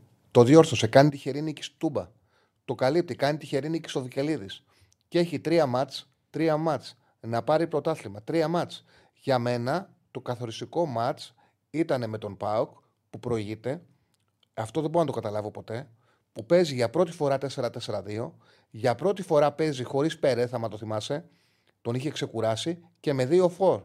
Και ενώ κερδίζει ένα 0 και πρόσεξε, από το 30 μέχρι το 45 η λεωφόρο τρέμει, ο Τάισον παίρνει την μπάλα και αρχίζει κούρσες, ο Πάουκ είναι μόνιμα στην επίθεση, γίνεται το ημίχρονο και δεν βγάζει επιθετικό να βάλει τον Πέρεθ να πάει ξανά στο 4-3-3 που παίζει με έναν επιθετικό που παίζει όλο το προηγούμενο διάστημα. Κρατάει το 4-4-2 μέχρι να σοφαριστεί ο Παναθηναϊκός. Αν κράταγε εκείνο το 1-0, θα πήγαινε ξανά στο Καρεσκάκης όπως λες και για την ισοπαλία. Και το πιο πιθανό ήταν και κλεισμένο των θυρών με τον Ολυμπιακό να μην σκέφτεται να του κάνει και κακό, την ισοπαλία να την έπαιρνε. Το πιο πιθανό. Τελείωσε η κάρτα του φίλου. Τελείωσε η κάρτα του; Ε, φαντάζομαι για να πέσει έτσι γραμμή. Μιλήσαμε, δεν ξέρω τι τελείωσε, αλλά μιλήσαμε πάρα πολύ ωραία, φίλε μου. Κάναμε πολύ ωραία κουβέντα. Να ξαναπάρεις όποτε θες. Ε, μου άρεσε η συζήτησή μας. Πάμε σε ένα χορηγικό, μικρό. Επιστρέφουμε σε ένα-δύο λεπτάκια. Λοιπόν, επιστρέψαμε. Λοιπόν, για το φίλο που λέει ότι να δείξω το δίπλωμα προπονητικής μου και να κάτσω στον πάγκο, φίλε, προπονητής δεν είμαι, ούτε το προπονητή κάνω. Βλέπω όλη μέρα ποδόσφαιρο. Έχω πάρα πολύ μεγάλη ενασχόληση με το άθλημα. Η δουλειά μου είναι να αναλύω το ποδόσφαιρο, να συζητάω γι' αυτό και ασφαλώς μπορώ να έχω άποψη. Και λέω την άποψή μου και δεν μιλάω. Και μιλάω με πράγματα τα οποία δείχνει το γήπεδο. Και φροντίζω να μην λέω πράγματα μετά, να τα λέω από πριν. Και για το φίλο που λέει, έλα ρε φίλε, έλα ρε ο Τσάρλι απαξιώνει και κριτικάρει συνεχώς τον Ιβάν, δεν απαξιώνω κανέναν. Δεν μπορεί να απαξιώσει έναν άνθρωπο ο οποίος πήρε τον Παναθηναϊκό σε κατάσταση που τον πήρε, ο οποίος πήρε τίτλο με τον Παναθηναϊκό, πήρε κύπελο την πρώτη χρονιά με τον Παναθηναϊκό, τον ξαναέβγαλε Ευρώπη, τον ξανάφερε μέσα σε μια διαδικασία να κάνει πρωταθλητισμό. Η απαξίωση, ξέρεις ποια θα είναι; Η απαξίωση θα ήταν να πω ο Ιωβάνοβιτς δεν έχει φιλοσοφία, ο Ιωβάνοβιτς δεν έχει ποδοσφαιρικό σχέδιο, ο Ιωβάνοβιτς είναι κακός προπονητής. Δεν μπορώ να τα πω όλα αυτά. Βλέπω όμως και λέω ότι ο Ιωβάνοβιτς κάνει ξεκάθαρα λάθη. Έχει πολύ μεγάλη διαφορά. Ο Ιωβάνοβιτ φέτος έχει χάσει τον έλεγχο της ομάδας σου. Την έχει χάσει. Δεν, την έχει, ε, δεν έχει σκεφτεί σωστά το ρόσερ το οποίο έχει δημιουργηθεί. Και πολλές φορές ο ένα λάθος φέρνει το, το άλλο. Δεν μπορώ να πω ότι δεν κάνει λάθη. Ο Ιωβάνοβιτ δεν μπορώ και να τον απαξιώσω. Ε, εν τέλει, Νιόμπλια παρελθόν από το Λεβαδιακό που είχα πει μήπως μυρίζει επιστροφή. Όχι, δεν νομίζω ότι μυρίζει επιστροφή. Δεν ήταν, εγώ αυτό που γνωρίζω ήταν δεν ήταν ευχαριστημένος ο Κομπότης από τη δουλειά του και γι' αυτό το λόγο αποχώρησε. Δεν έχει καμία σχέση. Ο Κομπότης έτσι έγω λειτουργεί κάπως σαν σύμβουλος του Αλαφούζου. Δεν νομίζω ότι ο Παναγιακό θα πήγαινε σε αυτή τη λύση. Είναι κάτι βέβαια το οποίο εμένα μου το, σύλλατε, μου το σύλλανε πάρα πολύ για τον ε, Νιόμπλια. Μου το σύλλανε και οι δημοσιογράφοι να με ρωτήσουν το το ότι βλέπω, εμένα η ενημέρωσή μου είναι ότι δεν, έχει, δεν υπάρχει τίποτα τέτοιο. Τίποτα. Αυτή είναι η ενημέρωση δική μου. Δεν υπάρχει τίποτα. Για Νιόμπλια είναι, ήταν καθαρά ότι δεν ήταν ευχαριστημένο ο κομπότης με τη δουλειά του στο Λεβαδιακό. Λοιπόν, πάμε στον κόσμο. Χαίρετε. Καλησπέρα. Καλησπέρα. Καλησπέρα. Καλησπέρα, Σαρλί. Τι κάνεις. Καλά, Δημήτρης από Ζήριχη ΑΕΚ. Έλα, Δημήτρη. Ε, ήθελα να μιλήσουμε λίγο για το θέμα των μετακινήσεων των φιλάθλων, ε, τα πρόσφατα μέτρα κτλ. Ε, ήθελα επειδή να σου πω ότι είναι λίγο περίεργο να λέμε ότι από τη μία δεν είμαστε έτοιμοι να ε, κάνουμε μετακινήσεις φιλάθλων και από την άλλη να λέμε ότι κακώς πήρε αυτά τα παράλογα μέτρα πάλι η κυβέρνηση. Γιατί αν το σκεφτείς και τα δύο μέτρα, ας πούμε, το να μην πηγαίνουν φίλαθλοι άλλων ομάδων σαν φιλοξενούμενοι όταν παίζουν σε, σε άλλες πόλεις, ε, και το άλλο μέτρο, το, το, το να, το, το να κλείσουν εντελώς ώρα γήπεδα για να μην μπαίνουν φίλαθλοι μέσα είναι λίγο μέτρα τα οποία ε, ξέρεις, πονάει χέρι, κόβουμε χέρι. Είναι κά, κάτι τέτοιο είναι και τα δύο. Ε, και κάπως yeah. ξέρεις, αυτοί που έχουν την ευθύνη να κάνουν ε, κάποια πράγματα και να φυλάξουν είτε τις πόλεις όταν πηγαίνουν άλλοι φίλαθλοι ή hooligans ε, τέλος πάντων σε άλλες πόλεις ή, ή και εντός των γηπέδων και όλε οι ίδιε οι ομάδε να προστατεύουν τα γηπέδα τους. Είναι σαν να λένε ότι εμείς δεν μπορούμε να το κάνουμε, ε, Σας λένε ότι εσείς φταίτε ξέρω, που κάνετε τα επεισόδια. Προφανώς και αυτοί που κάνουν τα επεισόδια φταίνε. Αλλά είναι σαν να απεμπολούν την ευθύνη από πάνω τους και, και κάπως ναι, να ανήκουν τα σχήρα τους. Κάπως έτσι γίνεται, αυτό κάνουν. Δηλαδή, ξεκάθαρα η κυβέρνηση κάνει αυτό το πράγμα. Σου λέει: Πάρτε στην ευθύνη, καθαρίστε εσείς ε, τους οργανωμένους για να ξανανοίξετε το γήπεδο και ε, ουσιαστικά δώστε δεσμεύσεις ώστε να ξανανοίξουμε τα γήπεδα και να μην σας ξανακλείσουμε. Έτσι λειτουργεί. Θεωρώ ότι είμαστε πάρα πολύ μακριά στο να πούμε επιτρέπονται οι μετακινήσεις οπαδών.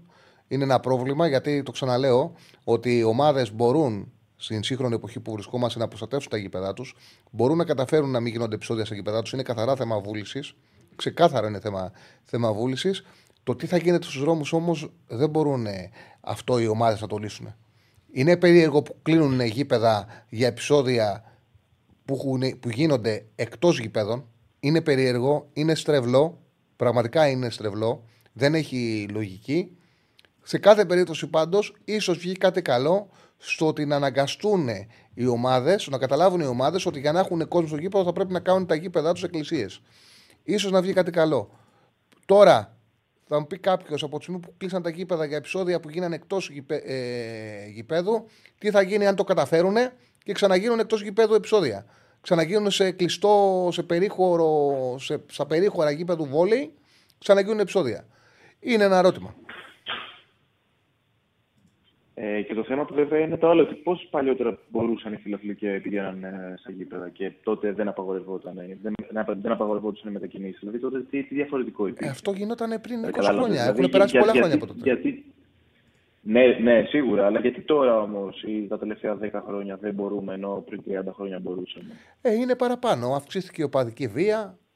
Ε, χάθηκε ο έλεγχος, ε, χάθηκε ο έλεγχος. Είναι πολλά τα χρόνια πλέον. Άλλαξε η κουλτούρα μας. Ε, εδώ παλιότερα, εγώ θυμάμαι τον εαυτό μου μικρό, να βλέπω να είμαι στην, ε, στο γήπεδο και να είναι και ο παδί ανάμειχτοι. Εγώ είχα πάει, θυμάμαι, στην, ε, στο πρωτάθλημα του ΚΜΟΧ στη Φιλαδέλφια με τον πατέρα μου και τον φίλο του από το.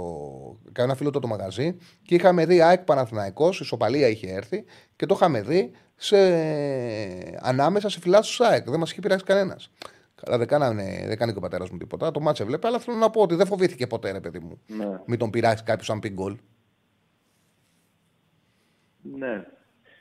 Εντάξει, δεν ξέρω. Νομίζω ότι θα πρέπει λίγο αυτοί που έχουν την ευθύνη να, την- να, να, να, να το αναγνωρίσουν αυτό για να μην λένε, ξέρεις, ότι. και, και η αστυνομία κιόλας έτσι. Γιατί, οκ, εντάξει, είναι λίγο ένα θέμα το πώς ελέγχεις μια μετακίνηση όταν πηγαίνει και οργανωμένα σε μια άλλη πόλη, αλλά και πάλι. Δηλαδή, γι' αυτό είσαι αστυνομικός, για να, για να φυλάξει τα μαγαζιά του κόσμου π.χ. ή να φυλάξει τους δρόμους ή το οτιδήποτε. Δηλαδή, δεν, δεν, ναι, μου φαίνεται λίγο περίεργο αυτό το ότι μας φαίνεται OK. Δηλαδή δεν θα πρέπει να μας φαίνεται δηλαδή, εντάξει, ότι OK, δεν μπορούμε τώρα να το κάνουμε. Δηλαδή, λίγο Όχι, διαφωνώ δεν με είναι αυτό, ωραίο. Εντάξει, ότι- είναι μια πραγματικότητα όμως. Δεν είναι εντάξει, είναι μια πραγματικότητα. Δεν μας φαίνεται οκ. Δεν είναι ωραίο.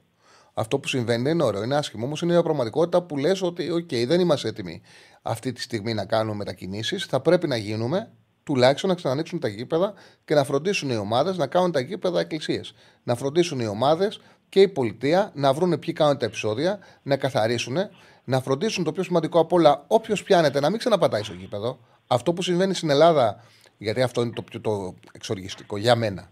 Για μένα το εξοργιστικό. Και σου λέει και η αστυνομία και εγώ τι κάνω.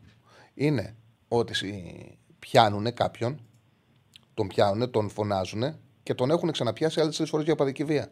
Και τον ξαναβρίσκουν στο γήπεδο. Αυτό είναι εξοργιστικό. Αυτό δεν συμβαίνει σε καμία άλλη χώρα. Σε καμία άλλη χώρα κάποιος ο οποίος συλλαμβάνεται για επεισόδια σε γήπεδα δεν, ξανα, δεν τον ξαναπιάνουν σε γήπεδα να κάνει επεισόδια. Τους στερείται φίλα ιδιότητα και έχουν και τον τρόπο να ε, μην του επιτρέπουν να ξαναμπεί στο γήπεδο.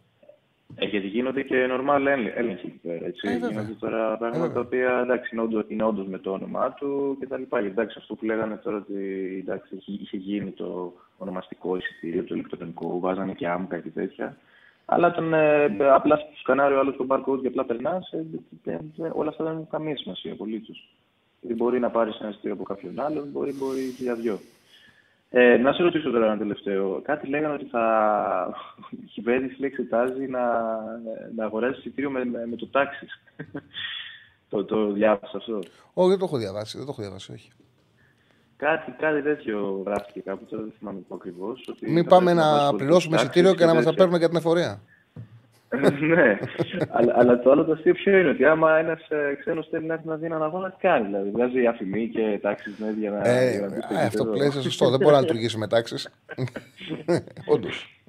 Δηλαδή είναι λίγο αστείο. Ήθελε ένας φίλος ε, κιόλας για, το- για το Γενάρη κιόλας, να έρθει από, από το εξωτερικό Γερμανία να, να δούμε το ΑΕΚ Παναθηναϊκός και Εκεί πώς θα... Καλά, άλλο το ότι ξέρεις, δεν μπορεί καν τώρα να το δει επειδή έγιναν όλα αυτά που έγιναν και θα έρθει εν τέλει, αλλά δεν θα δει κανένα αγώνα, θα συντάξει με την Αθήνα, οκ. Ε, αλλά εντάξει, τώρα άμα βάζανε και αυτό, δηλαδή τώρα με, με το τάξη πώς θα έρθει και το Πιστεύω, Ε, πιστεύω πράγματα. ότι θα, θα ανοίξουν πιο γρήγορα τα γήπεδα. Το έχουν χειριστεί καλά Ε. οι, άλλοι- οι περισσότερες ΠαΕ. Αφήνω έξω τον Ολυμπιακό που είναι σε μέτωπο με την κυβέρνηση.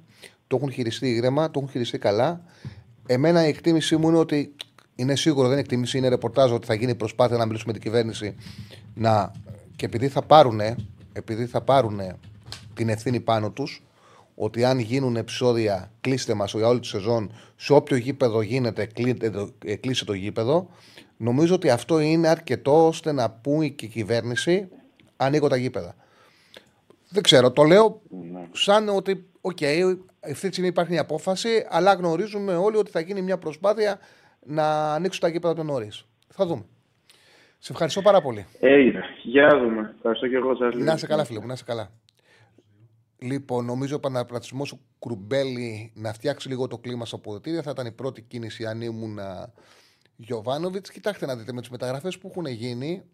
Ασφαλώς και ο Κουρμπέλη θα μπορούσε να βοηθήσει να δώσει μια σκληράδα, να δώσει ένα τέτοιο. Υποτίθεται ο Παναγιακός άφησε ο Κουρμπέλη να φύγει για να ανεβάσει την επί- το επίπεδό του. Ε, εγώ δεν λέω ότι θα ήταν κακή κίνηση. Ο Κουρμπέλης Έλληνα είναι, έχει να δώσει κάποια συχ- ε, σημαντικά πράγματα, αλλά δεν, θα, είναι, δεν είναι η κίνηση που λύνει το πρόβλημα. Γιατί αν έλυνε το πρόβλημα, ο Παναγιακό θα παίρνει με τον Κουρμπέλη πέρσι πρωτάθλημα. Δεν πήρε. Ο Παναγιακό χρειάζεται πραγματικά ένα πολύ καλό χαφ. Αλλά να σταματήσει ο πολύ καλός χαφ να είναι ένας αργός παίκτης που παίρνει την μπάλα και τη δίνει δίπλα. Γιατί το γεγονός ότι ο Γιωβάνοβιτς επέλεξε παίκτη τον Μπερνάρ και τον Βιλένα φαίνεται ότι του αρέσουν αυτοί οι τύποι παίκτη. Ο Παναγιακό χρειάζεται χαφ να έχει ενέργεια. Χρειάζεται χαφ να την πατάει την περιοχή. Αυτό που του λείπει είναι από τους τρεις χαφ να πατάνε την περιοχή, να δίνουν πάσα κοντινή στον φόρη, στον εξτρέμ και να μπορούν και να εκτελούν. Πάμε στον επόμενο. Χαίρετε. Το καλό για το Βιλένα που λέει για το συμβόλαιό του είναι ότι έχει ονόμα, έχει παίξει σε πολλές ομάδες, τον ξέρουν και αν αποφασίσουν στον Παναναϊκό να τον δώσουν, θα βρει ομάδα. Έχει βιογραφικό. Έπαιξε πέρσι στα Λενιτάνα, πρόπερσι Εσπανιόλ. Ε, έπαιξε τη Κράζοντα. Τον ξέρουν στο, στο εξωτερικό. Μπορεί να βρεις ομάδα να απαλλακτήσει το Βιλένα, άμα θέλει. Συνέχισε, φίλε μου. Χαίρετε. Καλησπέρα από Αγγλία. Τσάρλι, είμαι ο Τσάρλι, ο διαιτητής ο παλιός. Έλα, φίλε μου, τι κάνεις, το όνομά σου το μικρό; Χαρίλα σου λένε, φωνάζω Γεια σου, Τσάρλι. Χαρίλα. Λοιπόν, ε, τι, από πού να αρχίσω, να αρχίσω πρώτα από τα, από, ε, από τα οπαδικά. Από που θες. Εγώ νομίζω ότι η κυβέρνηση και κάθε κυβέρνηση που έχει περάσει με την ταυτοποίηση των φιλάθλων θα μπορούσε να είχε λύσει το πρόβλημα εδώ και χρόνια. Και εγώ θα έλεγα ένα μέτρο το οποίο δεν ξέρω αν ακούγεται σωστό ή όχι ή ακραίο. Τον επόμενο χρόνο εισιτήρια μόνο διαρκείας και εφόσον δεν έχεις μπει σε μαύρη λίστα της αστυνομίας για βιοπραγίες υπέδων και έχεις συλληφθεί στο παρελθόν. Πώς ακούγεται; Κοίταξε να δεις. Με αυτόν τον τρόπο δεν θα γινόταν σίγουρα επεισόδια, αλλά επειδή δεν έχουν όλη τη δυνατότητα να πάρουν διαρκείας ε, και με την ταυτοποίηση, επειδή είναι πολύ σωστό αυτό που. Στον ελληνικό μιλάμε, έτσι. Ε, αυτό που Βεβαίως. είπε, Καρίλα, ε. Είναι πολύ σωστό. Με την ταυτοποίηση, εύκολο είναι να προφυλάξεις το γήπεδο τους. Δηλαδή, από τη στιγμή που μπορείς να ταυτοποιήσεις αυτόν που σου παίρνει το εισιτήριο ηλεκτρονικά, για ποιο λόγο να πάρεις ένα τόσο σκληρό μέτρο; Και να μην έχει τη δυνατότητα και αυτός που δεν μπορεί να δώσει ένας πακέτο όλα τα παιχνίδια να πάει να δει ένα-δύο παιχνίδια. Μπορεί να το κάνεις. Είναι καθαρά θέμα βούλησης είναι με τα μέτρα που υπάρχουν, ε, εξοπλίζοντας το γήπεδό σου με κάμερες και με ταυτοποίηση, να μην γίνονται στο χώρο σου, στο γήπεδό σου επεισόδια και να μην χρειάζεσαι μέσα και την αστυνομία. Είναι εύκολο, είναι στο χέρι τους. Είναι απλά να θέλουν να το κάνουν. Και φυσικά, Ένα αυτό, ναι. και φυσικά ποινές σοβαρές. Για... Και Ναι, απογόρευση όποιος- μια για όποιος, πάντα ε, από το γήπεδο. Αντιλαμβάνεται να, να, να υπάρχει ε, η- το γράμμα του νόμου να, να γίνεται ε, ε, σε όποιον και όπου και αν βρίσκεται. Όποιο- όσο ψηλά και αν βρίσκεται. Βέβαια. Να ισχύει. Ε, ένα δεύτερο για τον Πρινιόλη θα ήθελα να πω, αν και δεν είμαι Παναθηναϊκός, δεν είμαι καμιά ομάδα βασικά. Ε, εγώ νομίζω ότι ο Πρινιόλη ε, είχε μια άτυχη μέρα και τίποτα άλλο. Δεν, όλα αυτά που έχουν βγει γύρω από μεταγραφές, αυτά όλα για μένα μου είναι εντελώς ε, έξω από την πραγματικότητα. Ο άνθρωπος είναι επαγγελματίας. Έτυχε να έχει μια κακή ημέρα. Δεν πρέπει να τον δικάσουμε. Γιατί αυτή τη στιγμή χειρότερο κάνουν τα μίντια με αυτά που βγαίνουν προς τα έξω και γιατί και ο άνθρωπος σίγουρα θα τα διαβάζει. Παρά από τη, να πούμε εντάξει επειδή μου είχες μια άτυχη μέρα. Τι έγινε εντάξει. Αλλά υπάρχει όμως και μια θεία δίκη για τον Παναθηναϊκό που θα ήθελα να, να πω. Λοιπόν μετά από, από τη, τη, τη, την ημέρα που πήρε την ομάδα ο προπονητής και πήγα στα αποδητήρια μετά το καπνο, ε, καπνογόνο είχες στείλει ε, μια τι, τι είχε ρίξει ένας οπαδός του Ολυμπιακού; Κροτίδα, κροτίδα, Ήταν, κροτίδα, κροτίδα. Μια κροτίδα, ναι. Λοιπόν, από εκείνη την, την ημέρα, ρε παιδιά, δεν πήγε τίποτα καλό. Ούτε στην Ευρώπη, ούτε στην Ελλάδα. Και το φοβάμαι καν τώρα εδώ που τα λέμε, σαν πολύ να τον έχουν βγάλει έξω για τόσες μέρες. Πέρασε 1,5 μήνα για να βγει ο άνθρωπος έξω να παίξει μπάλα. Κοίταξε, δεν είμαι γιατρός του, αλλά σε κάθε περίπτωση η θεία δίκη δεν μπορεί να έχει να υπάρχει για, τον, για το θύμα. Έτσι. Είναι λίγο. Όχι για το θύμα, για το θύμα. εγώ, εγώ λέω, κα, καταρχάς, σαν διαιτητής που ήμουνα, ο διαιτητής της συγκεκριμένης αγωνιστικής έκανε ένα τεράστιο λάθος. Δεν έπαιξε, δεν τελείωσε τον αγώνα. Το δικαστήριο και ό,τι άλλες προσφυγές που θα μπορούσε να κάνει ο Παναθηναϊκός, εντάξει, είναι δεύτερο θέμα. Αλλά ο αγώνας έπρεπε να είχε τελειώσει. Πώς θα τελειώσει ο αγώνας, Πώς θα τελειώνει ο αγώνας; Αφού, αφού, αφού ο Παναθηναϊκός αποφάσισε να αποχωρήσει. Και αποχώρησε ο Παναθηναϊκός γιατί ο ποδοσφαιριστής του δεν μπορούσε να συνεχίσει. Ο, από τη στιγμή που δεν υπήρχε, ο Παναθηναϊκός δεν συνέχιζε και δεν συνέχιζε γιατί ένας παίκτης του δεν μπορούσε να συνεχίσει, ο διαιτητής ήταν υποχρεωμένος να κλείσει φίλο αγώνα. Έκλεισε το φίλο αγώνας και είπε ότι τι είδε ακριβώς. Και από εκεί και πέρα αποφάσισε ε, η δικαιοσύνη, αποφάσισαν τα δικαστήρια το που έπρεπε να πάει ο αγώνας. Δεν υπήρχαν δηλαδή, συνθήκες γιατί ο Παναγιακό αποχώρησε. Πες μου, τώρα σοβαρά, πόσοι αγώνες έχεις δει που έχουν σκάσει κλωτίδες δίπλα από τον τερματοφύλακα. Ε, έχουν πέσει καρέκλες. Ε, να μην, Κοιτάξτε, να μην, πρόσφατα, το, τελευταίο, πρόσφατα, το, το, το, πρόσφατο το παιχνίδι με τον, με τον πρόσφατα στο, τον θα πω, επειδή πρόσφατα στο Κλερμόν Μομπελιέ έγινε ακριβώς το ίδιο πράγμα. Στο 91 κέρδιζε η Μομπελιέ την Κλερμόν 4-2. 4-2 κέρδιζε η Μομπελιέ την Κλερμόν. Και ήταν στο 91 και από το πέταλο έπεσε μια, ένα καπνογόνο στο τερματοφύλακα.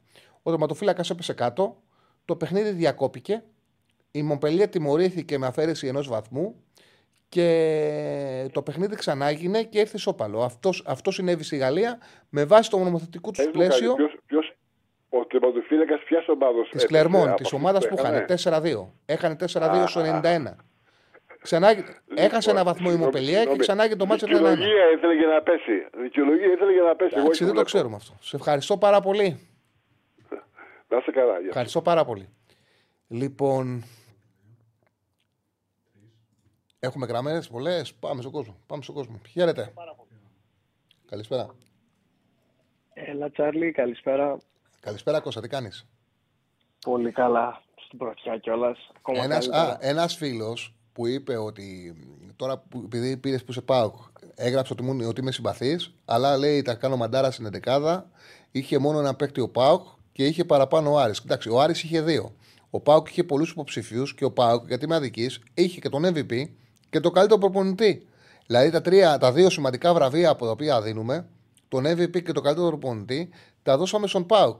Το ήταν μια συνολική νίκη και πέρα από το Μουργκ δεν ε, ξεχώρισε κανένας. Δεν ήταν μια. Κέρδισε εύκολα, έβαλε 4 γκολ, αλλά OK, okay, ήταν μια διαδικαστική εμφάνιση επειδή ο ΠΑΟΚ πλέον είναι πάρα πολύ καλός. Είναι πάρα πολύ καλός. Και μοιράστηκε, δηλαδή μοιράστηκε. Είχε ένα παίκτη ο Πανετολικός, είχε ένα παίκτη Κηφισιά, είχε μεσοαμυντικούς, μεσοαμυντικά τρεις παίκτες ο Ολυμπιακός, μεσοαμυντικά γιατί κράτησε εύκολα το 0. Και για μένα ήταν πάρα πολύ σημαντικό. Αυτό τον οδήγησε χτες στη νίκη. Αυτό την οδήγησε. Αλλά ο ΠΑΟΚ πήρε τα σημαντικά. Έβγαλε το καλύτερο παίχτη και πήρε επίσης και τον ε, καλύτερο προπονητή που δείχνει κιόλας ε, το μέγεθο ομάδας. Ε, έλα, έλα Κώστα. Ε, Τσάρλι, νομίζω αδίκησες λίγο το Σαμάτα που δεν τον έβαλες υποψήφιο, γιατί είχε δύο assist. Ναι, οκ, αλλά ήταν, έβαλε δύο. Εντάξει, οκ, θα μπορούσε να μπει. Ε, και ο Σαμάτα που έδωσε assist. Εντάξει. Θα είναι υποψήφιος, όχι απαραίτητα να τον βγάλεις ε, σαν ε, τον MVP μπροστά εκεί, αλλά σαν υποψήφιο. Τέλος πάντων. Ε, Τσάρλι, θυμάμαι πιο πριν που αν- το ανέφερες, που έλεγες ότι ένας φίλος σου έλεγε ότι αν είμαστε σε μονοψήφιο αριθμό από την κορυφή και έχουμε περάσει Ευρώπη θα είμαστε καλά. Εγώ ήμουν αυτός που το έλεγε. Και στο έλεγα και το πίστευα γιατί φέτο Ναι, ναι, ναι, μπράβο, μπράβο, ναι, μπράβο. φέτος οι Παοξίδες γενικότερα είχαμε πολύ χαμηλά την μπάλα. Και νομίζω ότι αυτό λειτουργήσε και υπέρ της Και ομάδας. σωστά το έλεγες, δεν είπα ότι το έλεγες λάθος. Αλλά θέλω να πω πόσο καλά στέκεται το Πάουκ. και πο- Πόσο, πόσο δυνατά έχει μπει μέσα στη μάχη του πρωταθλήματος που είναι πρώτος, βγάζοντας δύσκολο πρόγραμμα. Ε, Σωστά το έλεγες. Βεβαίως, ε, έχουμε πάθει πλάκα. Οι περισσότεροι δεν το περιμέναμε. Απλά από ένα σημείο και μετά το βλέπαμε με την έννοια του ότι μωρέ λες, γιατί ο ΠΑΟΚ ανέβαινε, ανέβαινε, ανέβαινε και πιθανότατα θα συνεχίσει να ανεβαίνει. Αλλά Πόσο, ε, δεν το παλιά, περιμέναμε. πόσο παλιά ήταν το ΑΕΚ Πάουκ. Ε, δεν έχει δύο μήνες που έγινε το ΑΕΚ ΠΑΟΚ. ΑΕΚ Πάουκ. Κάτσε, γιατί δεν το θυμάμαι. ΑΕΚ Πάουκ. Πότε ήταν το ΑΕΚ Πάουκ. ΑΕΚ Πάουκ. Μισό λεπτό. Έλα. Πάουκ, τι έγραψα. ΑΕΚ Πάουκ. Πότε έγινε; ΑΕΚ Πάουκ. ΑΕΚ Πάουκ έγινε 30 Οκτωβρίου. Είναι ούτε δύο μήνες. Εκείνη η Ένα μισή εβδομάδα, μήνα επειδή είναι από Θεσσαλονίκη, εκείνη η εβδομάδα στην πόλη, τη θυμάσαι; Ε, είχαν μαυρίσει όλα. Το τι Είχαν ακούγονταν στα μαυρίσει ραδιόφωνα, το πόσο δύσκολη, το πόσο κριτική είχε δεχτεί ο Λουτσέσκου. Δικαιολογημένα έκανε λάθη. Ο Λουτσέσκου, που λένε για τον Γιωβάνοβιτς, ο Λουτσέσκου είναι προπονητάρας. Όπως καλοί προπονητές είναι και ο Ολμέιδα και ο Γιωβάνοβιτς. Τον ξεσκίσανε εκείνη τη εβδομάδα μετά από αυτό που έγινε με τον, ε, στην Φιλαδέλφια. Βλέπετε τι είναι αυτό το ρημάδι το άθλημα. Πόσο μακρινή ονό φαίνεται αυτό. Εκείνη η εβδομάδα το ΑΕΚ ΠΑΟΚ 2-0 οι Θεσσαλονικοί σου καταλαβαίνουν καλύτερα γιατί το ζήσανε. Εγώ το γνωρίζω γιατί έχω και την τρέλα όταν είναι ξυμ- καλή εβδομάδα στη Θεσσαλονίκη. Ακούω και λίγο τις εκπομπές τους για να παίρνω κλίμα, να με βοηθάει στην εκπομπή, να έχω καλύτερα την αντίληψη. Τους ξεσκίζανε. Τους ξε... Το Λουτσέσκου τον ξεσκίζανε. Πόσο μακρινό ήταν αυτό. Είναι λες και έχουν περάσει ποδοσφαίρι. Λες και έχουν περάσει χρόνια. Χρόνια. Είναι περίεργο χρόνος ο ποδόσφαιρο και η πραγματικότητα που δημιουργεί είναι κάτι το μαγικό. Είναι κάτι το μαγικό αν σκεφτούμε τώρα σε αυτή την εκπομπή πώς μιλάγαμε για τον Πρινιόλη και πώς μιλάμε. Είναι αυτό το ρημάδι κάτι το μαγικό. Το πώς μπορούν κάποια παιχνίδια να, με- να αλλάξουν όλη την πραγματικότητα και να δημιουργήσουν ένα καινούριο περιβάλλον. Για τον Λουτσέσκου, βέβαια, το, δι- το δίκαιο είναι αυτό που συμβαίνει τώρα. Το στρεβλό ήταν αυτό που συνέβαινε μετά το μάτς με την ΑΕΚ. Συνέχισε, Κώστα. μου. Ναι, κοίτα Τσάρλι, αυτό είναι και ότι το επέβαλε ο ίδιος ο Λουτσέσκου και ο Πάοκ. Δηλαδή επέβαλαν να το αφήσει εντελώς πίσω, γιατί από, μετά από εκείνο το ματς, πας μες στο Καραϊσκάκι, βάζεις τέσσερα. Βγε- Κερδίζεις ε, την Άιντραχτ εκτός, βγαίνεις πρώτος και αήττητος στον, ε, στον όμιλος στο conference με ρεκόρ συγκομιδών. Και καταλήγεις τώρα να κοντεύει ε, συγκομιδή βαθμό και τώρα καταλήγεις να είσαι πρώτος. Δηλαδή, οκ, και το, η πρώτη θέση ήρθε και με συγκυρίες, ήρθε με γκέλες, έτσι είναι και το πρωτάθλημα εξάλλου. Και είναι και στο μείον ένα, είναι μηδαμινό. Αλλά και πάλι, η ομάδα στο επέβαλε. Η ομάδα επέβαλε να ξεχαστεί τελείως εκείνη η βραδιά. Γιατί, γιατί το άλλαξε 180 μοίρες. Και από τότε ο Πάκ πάει κόρνα, πάει τάπα. Πάει κόρνα, Δηλαδή ε, δεν το έχει- ήξερα την έκφραση. Ναι, κόρνα πάει. Ευθεία. Πρώτη φορά να ακούω. Εντάξει, Ωραίο. Ε, κάτι που ήθελα να σχολιάσω και μου φάνηκε περίεργο. Από πού έχει προκύψει κάτι ε, λένε για τζολάκι στον ΠΑΟΚ, τον μικρό τερματοφύλακα του Ολυμπιακού; Α, δεν το Από πού ξέρω. έχει Το είδα προκύψει; που το γράψαν, αλλά δεν το σχολίασα. Δεν, δεν το γνωρίζω. Πρώτη φορά το ακούω. Πρώτη φορά το είδα και εγώ. Δεν το γνωρίζω. Μου κάνει εντύπωση. Και νομίζω. εγώ εδώ πρώτη φορά το είδα. Και άρχισα να ψάχνω και μπήκα σε μία-δύο Μμμ. σελίδες και είδα κάποιοι να το σχολιάζουν λίγο για τζολάκι στον ΠΑΟΚ. Και λέω, «Πο- από πού προκύπτει αυτό ρε παιδιά. Από πού είχε έρθει αυτό; Όχι ότι θα με χαλούσε βέβαια. Εγώ θεωρώ ότι ο Τζολάκης είναι ό,τι καλύτερο υπάρχει στα goal post ε, στην Ελλάδα μετά τον Πλαχοδήμο. Θεωρώ ότι θα κάνει τεράστια καριέρα αυτό το παιδί. Είναι πραγματικά καλός τερματοφύλακας. Απλά είναι μικρός και είναι άπειρος.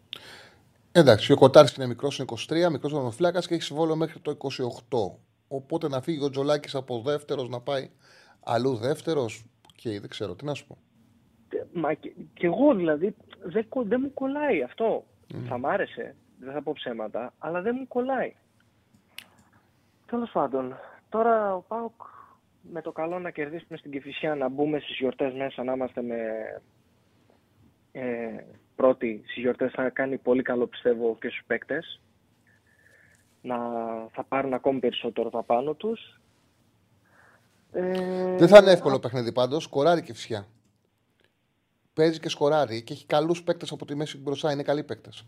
Και ο Κάστρο και ο Μπιφουμά και καλά και ο, ο Ζέκοβιτς είναι καλός παίκτη. Είναι ομάδα που σκοράρει, δέχεται γκολ, παίζει ανοιχτά, αλλά νομίζω ότι πρέπει να της κάνει πάνω από ένα πάω και να την πάρει. Γκολ θα του βάλει. Έτσι Ε, νομίζω. Ε, ναι, βρωμάει γκολ γκολ αυτό, βρωμάει πολύ γκολ γκολ. Τώρα από εκεί και πέρα, κάτι που ε, επειδή έγινε μεγάλη συζήτηση στο chat και ήμουνα και εγώ μέσα σε αυτήν ε, και είναι σε σχέση με τον ε, Παναθηναϊκό Εσύ περισσότερο. ποιος είσαι στο ο- chat για να ξέρω ποιος είσαι; Ο Φούξη. Ο Φούξ. Οκ. Ε, και επειδή βλέπω ότι ο Παναθηναϊκός περνάει αυτή τη στιγμή μια πολύ μικρή, ας πούμε, σε εισαγωγικά κρίση, γιατί είχε δύο συνεχόμενες γκέλες, ε, έχασε την πρώτη θέση, είναι φυσιολογικό. Ε, Ε, Εντάξει, το κυριότερο μεγάλο- είναι ο αποκλεισμός από τη Μακάμπη. Έτσι. ναι, το, Το ήταν το χειρότερο. μεγαλύτερο, το μεγαλύτερο πρόβλημα, θεωρώ, είναι ότι οι μεταγραφές από τις οποίες περίμενε ότι θα πάρει πολλά πράγματα από το καλοκαίρι δεν του βγήκαν. Να δώσω ένα παράδειγμα, ένα πολύ συγκεκριμένο παράδειγμα. Ο ΠΑΟΚ το καλοκαίρι άργησε πάρα πολύ να κάνει μεταγραφές και υπήρχε τεράστια γκρίνια γύρω από αυτό. Σε κάποια φάση, τέλη Ιουλίου, νομίζω ήταν αρχές Αυγούστου, πότε ήταν δεν θυμάμαι, κλείνει ο Παναθηναϊκός τον Βιλένα. Και το θυμάμαι πολύ χαρακτηριστικά να βγαίνουν τότε ρεπόρτερ του ΠΑΟΚ σε εκπομπές και τέτοια που κάνανε, είτε online είτε παντού γενικότερα, και να βγάζουν έναν εκνευρισμό, έναν εκνευρισμό που ο Παναθηναϊκός κατάφερε και έκλεισε έναν φαινομενικά τουλάχιστον τότε πολύ καλό χαφ, ένα χαφ το οποίο ήταν στη Λα Λίγκα. Ένα χαφ το οποίο, όπως έλεγαν τότε, τη βλέπει την μπάλα. Δηλαδή είναι καλός, είναι ποιοτικός χαφ. Και να λένε εμείς ρε γαμώτο γιατί δεν μπορούμε να φέρουμε ένα τέτοιο χαφ. Τι κάνει ο Πάοκ αυτή τη στιγμή και δεν μπορεί να φέρει ένα τέτοιο παίκτη. Και ο Βιλένα, ο οποίος από ό,τι είδα έχει τετραετές συμβόλαιο και πόσα πλήρωσε ο Παναθηναϊκός, 3 εκατομμύρια δεν έδωσε για να τον πάρει. Ε, συνολικά. Σε αυτό είναι δηλαδή. Ναι. Ε, δεν Κάνα του έχει δώσει 800 το τίποτα. χρόνο είναι. Κάνα 800 το χρόνο πρέπει να παίρνει. Ναι, έχει αποτύχει αυτή τη στιγμή, σε- τη δεδομένη στιγμή, η μεταγραφή σαν μεταγραφή. Ε, δεδομένα έχει αποτύχει. Πάρα πολύ. Είναι πρόβλημα αυτή τη στιγμή. Αντί να δώσει λύση, είναι πρόβλημα. Ε, ο- και αν σκεφτούμε ότι ο ΠΑΟΚ έδωσε ένα παρόμοιο ε, ποσό για τον Ντεσπότοβ, που είναι εξτρέμ βέβαια, αλλά στη θέση του εξτρέμ ο Ντεσπότοβ έχει αρχίσει να δίνει πράγματα. Ο Βιλένα ακόμα δεν έχει δώσει πράγματα στον Παναθηναϊκό. Οπότε αυτό δημιουργεί ένα πρόβλημα. Οπότε, μπορώ να καταλάβω γιατί όλοι τα ρίχνουν στο Γιωβάνοβιτ, αλλά και οι μεταγραφές που έχει κάνει ο Παναθηναϊκός υποτίθεται για να ενισχυθεί. Ε, ναι, άμα είχε Δεν ευθύνη του ο έχουν Γιωβάνοβιτς δώσει στις τίποτα. μεταγραφέ. Τον έλεγχο των μεταγραφών ο Γιωβάνοβιτς τον είχε. Δεν έχει τεχνικό διευθυντή ο Παναθηναϊκός; Ε, εντάξει, δεν ήταν ακριβώς. Δεν παίρνει ακριβώς τον, ε, τον ρόλο του τεχνικού διευθυντή. Το κύριο ευθύνη για τον, με- των μεταγραφών την έχει ο Γιοβάνοβιτς. Άρα, οκ, εντάξει, τότε πέ- πέφτει ακόμα μεγαλύτερο μερίδιο ευθύνης σε αυτόν. Οκ, τότε πάω πάσο.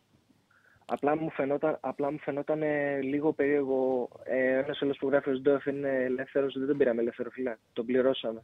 Πληρώσαμε ένα εκατομμύριο για τον Σντόεφ. Μεταγραφή ήταν. Ε, απλά βλέπεις ότι οι παίκτες δεν αποδίδουν και το θέμα είναι ότι έφυγαν κάποιοι παίκτες με προσωπικότητα. Π.χ. ο Κουρμπέλης ε, δεν είναι και το καλύτερο εξάρι στον κόσμο. Ναι, αλλά ήταν πολλά χρόνια μέσα στον Παναθηναϊκό.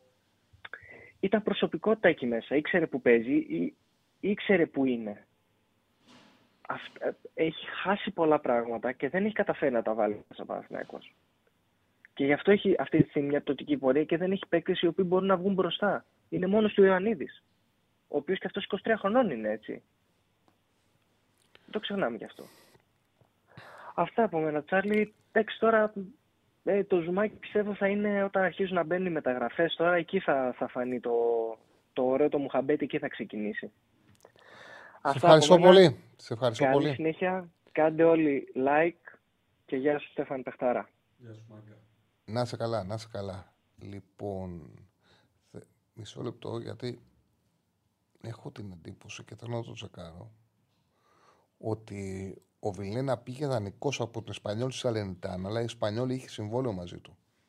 Και έχω την εντύπωση ότι δεν, ότι δεν ήταν, δηλαδή ότι το πλήρωσε και την, ε, και την Εσπανιόλ ο Παναθηναϊκός.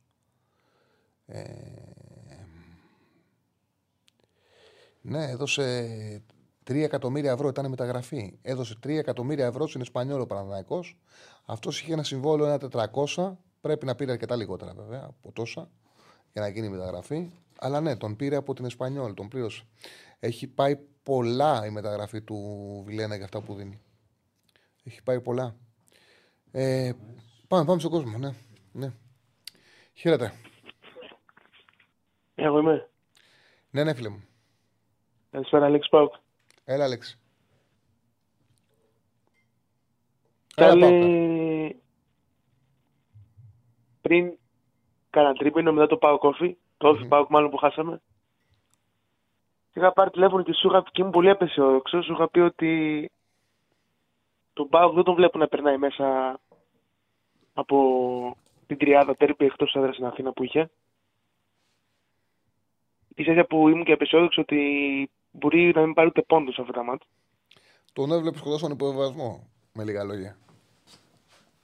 Έχει υποβασμό, όχι, αλλά Εντάξει, πλάκα σου. πίστευα ότι ο Πάουκ αυτή τη στιγμή θα είναι, θα είναι πολύ πίσω. Ναι. Σε τη τέταρτη θέση. Ε, αυτό είναι, ωραίο, Ευτυχώς αυτό έπεσα είναι το έξω. ωραίο του ποδοσφαίρου. Νομίζω ότι χαρούμενος έκανε που πέσει έξω. Εννοείται. εννοείται. Ευτυχώς έπεσα έξω. Και τώρα η ομάδα έχει εδώ και δύο μήνες από την ΑΕΚ και μετά παίζει τρομερή μπάλα. Γιατί και η φυσικά που είπες ότι το παιχνίδι είναι δύσκολο, είναι δύσκολο. Ισχύει. Με το, καινούριο- πάντα με ομάδα με καινούριο προπονητή είναι δύσκολη για μένα. Και έχει ταλέντο. Γιατί αλλάζει όλη. Προσθέ. Έχει ταλέντο επιθετικά. Έχει ταλέντο και παίζει αλέγκρο ποδόσφαιρο, δηλαδή σκοράρει. Θα βάζει, βάζει δυσκολίες στην αντίπαλη άμυνα και φυσικά. Απλά μπορείς να τις κάνεις και εσύ φάσεις. Άμα βγει το επιθετικό παιχνίδι του Πάουκ, μπορεί να την κερδίσει εύκολα, αλλά πρέπει να βάλει γκολ. Δηλαδή δεν ε, είναι μάτς το οποίο μπορεί να το σβήσεις. Δεν, το, δεν σβήνει μάτς και φυσικά. Ναι. Πρέπει να παίξεις επιθετικά και να το πάρεις. Ναι. Yeah, και γενικά πιστεύω οι ομάδε με καινούριο προπονητή να πούμε. Δεν ξέρω άμα το έχεις παρατηρήσει, έχουν άλλη ψυχολογία. Στα πρώτα μάτια πάνε καλά συνήθως. Μετά από Αυτό αλλαγέ λειτουργεί στην προπονητή. Ελλάδα, ναι. Στην Ελλάδα λειτουργεί. Ναι, στην Ελλάδα. Το Πάοκ θα το φοβόμουν σε τέτοια μάτς, μέχρι και πέρσι δηλαδή. Αλλά η ομάδα βγάζει μια εμπιστοσύνη.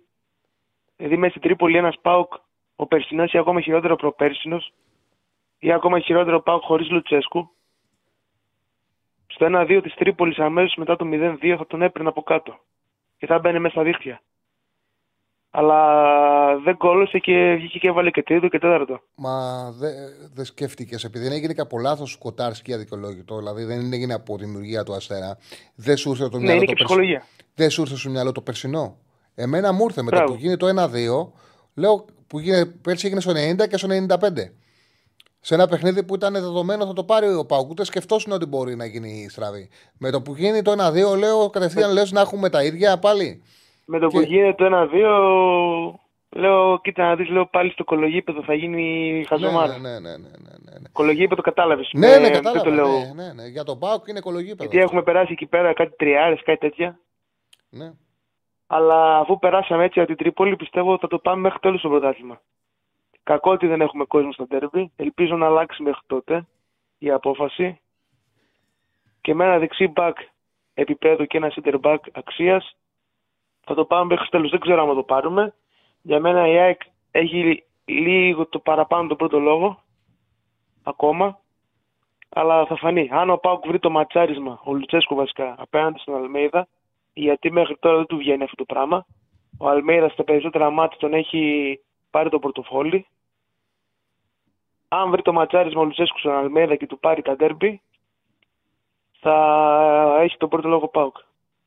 Ναι, είναι πολύ Για την σημαντικό. Ευρώπη όμως αυτό πιστεύω που ότι- Είναι σημαντικό αυτό που επισημαίνεις πριν πας στην Ευρώπη, το να καταφέρει ο Λουτσέσκου των άλλων να βρει τρόπο να αντιμετωπίσει και τον Αλμέιδα που στα μεταξύ τους του έχει πάρει. Φαίνεται να ταιριάζει το ματσάρισμα, ο τρόπος παιχνιδιού του Πάουκ Σινάεκ και έχει πολύ καλό ρεκόρ απέναντί του. Φίλε, που υπογράφεις σαν Γιώργος Χατζής, για αυτό που μου γράφεις, το πόσο συμφωνώ μαζί σου, ξε- βάλε την αυριανή εκπομπή, τη χθεσινή εκπομπή. Την αυριανή του λέω. Βάλε τη χθεσινή εκπομπή. Πώς ξεκίνησα, θα σε- μάλλον για να μου το στέλνεις δεν το έχεις ζει, θα σε καλύψει απόλυτα. Θα σε καλύψει απόλυτα. Συνέχισε, φίλε μου. Να κλείσουμε την Ευρώπη. Πιστεύω θα, πάμε, θα προχωρήσουμε από τους 16 και με μια ευνοϊκή κλήρωση μπορεί να ακουστεί λίγο ε, ουτοπικό αυτό, αλλά εγώ βλέπω μέχρι και τελικό. Με λίγη τύχη στις κληρώσεις. Πιστεύω ότι μπορεί η- μια ελληνική ομάδα να Επειδή φτάσει σε όταν τελικό ήσουν κόμμα. απεσιόδοξος, σου, δεν σου βγήκε. Όταν, είναι- μην κάνεις όλα τον αισιόδοξο και την πατήσεις. Άστο να πάει μόνο. Λες. του. Ναι, άστο να πάει, ρε παιδί μου. Θα δούμε. Άστο να πάει. Μην μου λες τώρα Θα από δούμε. εκεί, από εκεί που Κοίτα, στην βλέπεις τον προηγούμενη ΕΠΑΟΚ πορεία- να μην κάνει νίκη και, πή- και, πέ- και πήγε τρένο. Τώρα αρχίζει να μου λες τελικούς conference και τέτοια. Άστο Κοίτα, να στην πάει. πορεία, μόνο. που είχαμε κάνει το... στην πορεία που είχαμε κάνει το 22 είχα πέσει μέσα. Είχα πει ότι η ομάδα θα πάει μέχρι τα, τα, τους 16. Πριν ξεκινήσει η όμιλη. Θυμάμαι. Εκεί είχαμε πάει μέχρι τους 8, όχι μέχρι τους 16. Ελπίζω φέτος να ξαναπέσω μέσα στην Ευρώπη. Ωραία Λοιπόν, ερώτηση μου κάνει ο Σέφανος. Αυτά. Ωραία, μην μη, μη, μη κλείσεις. Μου κάνει ωραία ερώτηση ο Σέφανος. Ναι, για πες. Μου είπε να σου κάνω. Προτιμάς ε, πρωτάθλημα ή ευρωπαϊκό; Ή conference. Ευρωπαϊκό ρε. Ευρωπαϊκό μετά δεν θα μπορεί να μου μιλήσει κανένας. Ε, βέβαια. ε, τι να σου πω. Χαιρετώ. Γεια σου, φίλε. Γεια σου, φίλε. Τον άκουσα τον Τσακαλέα που λέει προτιμά πρώτο πρωτάθλημα. Πρέπει να είναι παλαβός κάποιος. Καλά, ο Τσακαλέας με τρέλα την έχει, να είμαστε ειλικρινείς τώρα.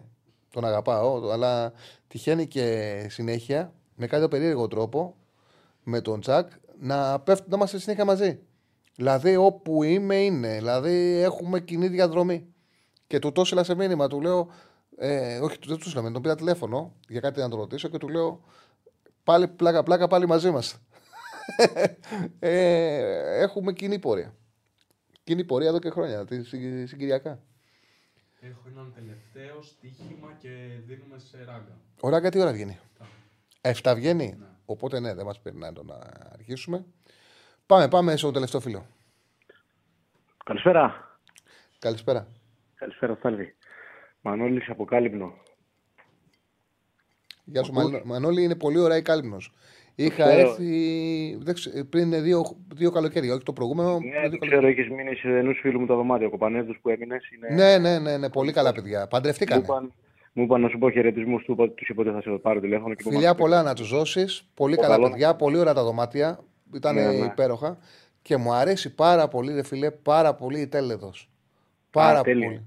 Ησυχαστήριο, πας εκεί πέρα και γαλινεύεις. Δεν υπάρχει. Αυτό το, ε, το να πηγαίνεις εκεί απέναντι, να κάνεις ε, τις βουτιές σου, έχει μια απόμερη παραλία; Ούτε αμάξια, ούτε τίποτα. Ναι, και να πηγαίνεις μετά να τρώσει το ψάρι σου και να βλέπεις μπράβο, τις βάρκες και να βλέπεις απέναντι την κάλυμνο είναι κάτι. Ε, το νόημα της ζωής. Δεν θέλεις κάτι. Ναι, ναι, είναι κάτι μαγικό. Κάτι μαγικό.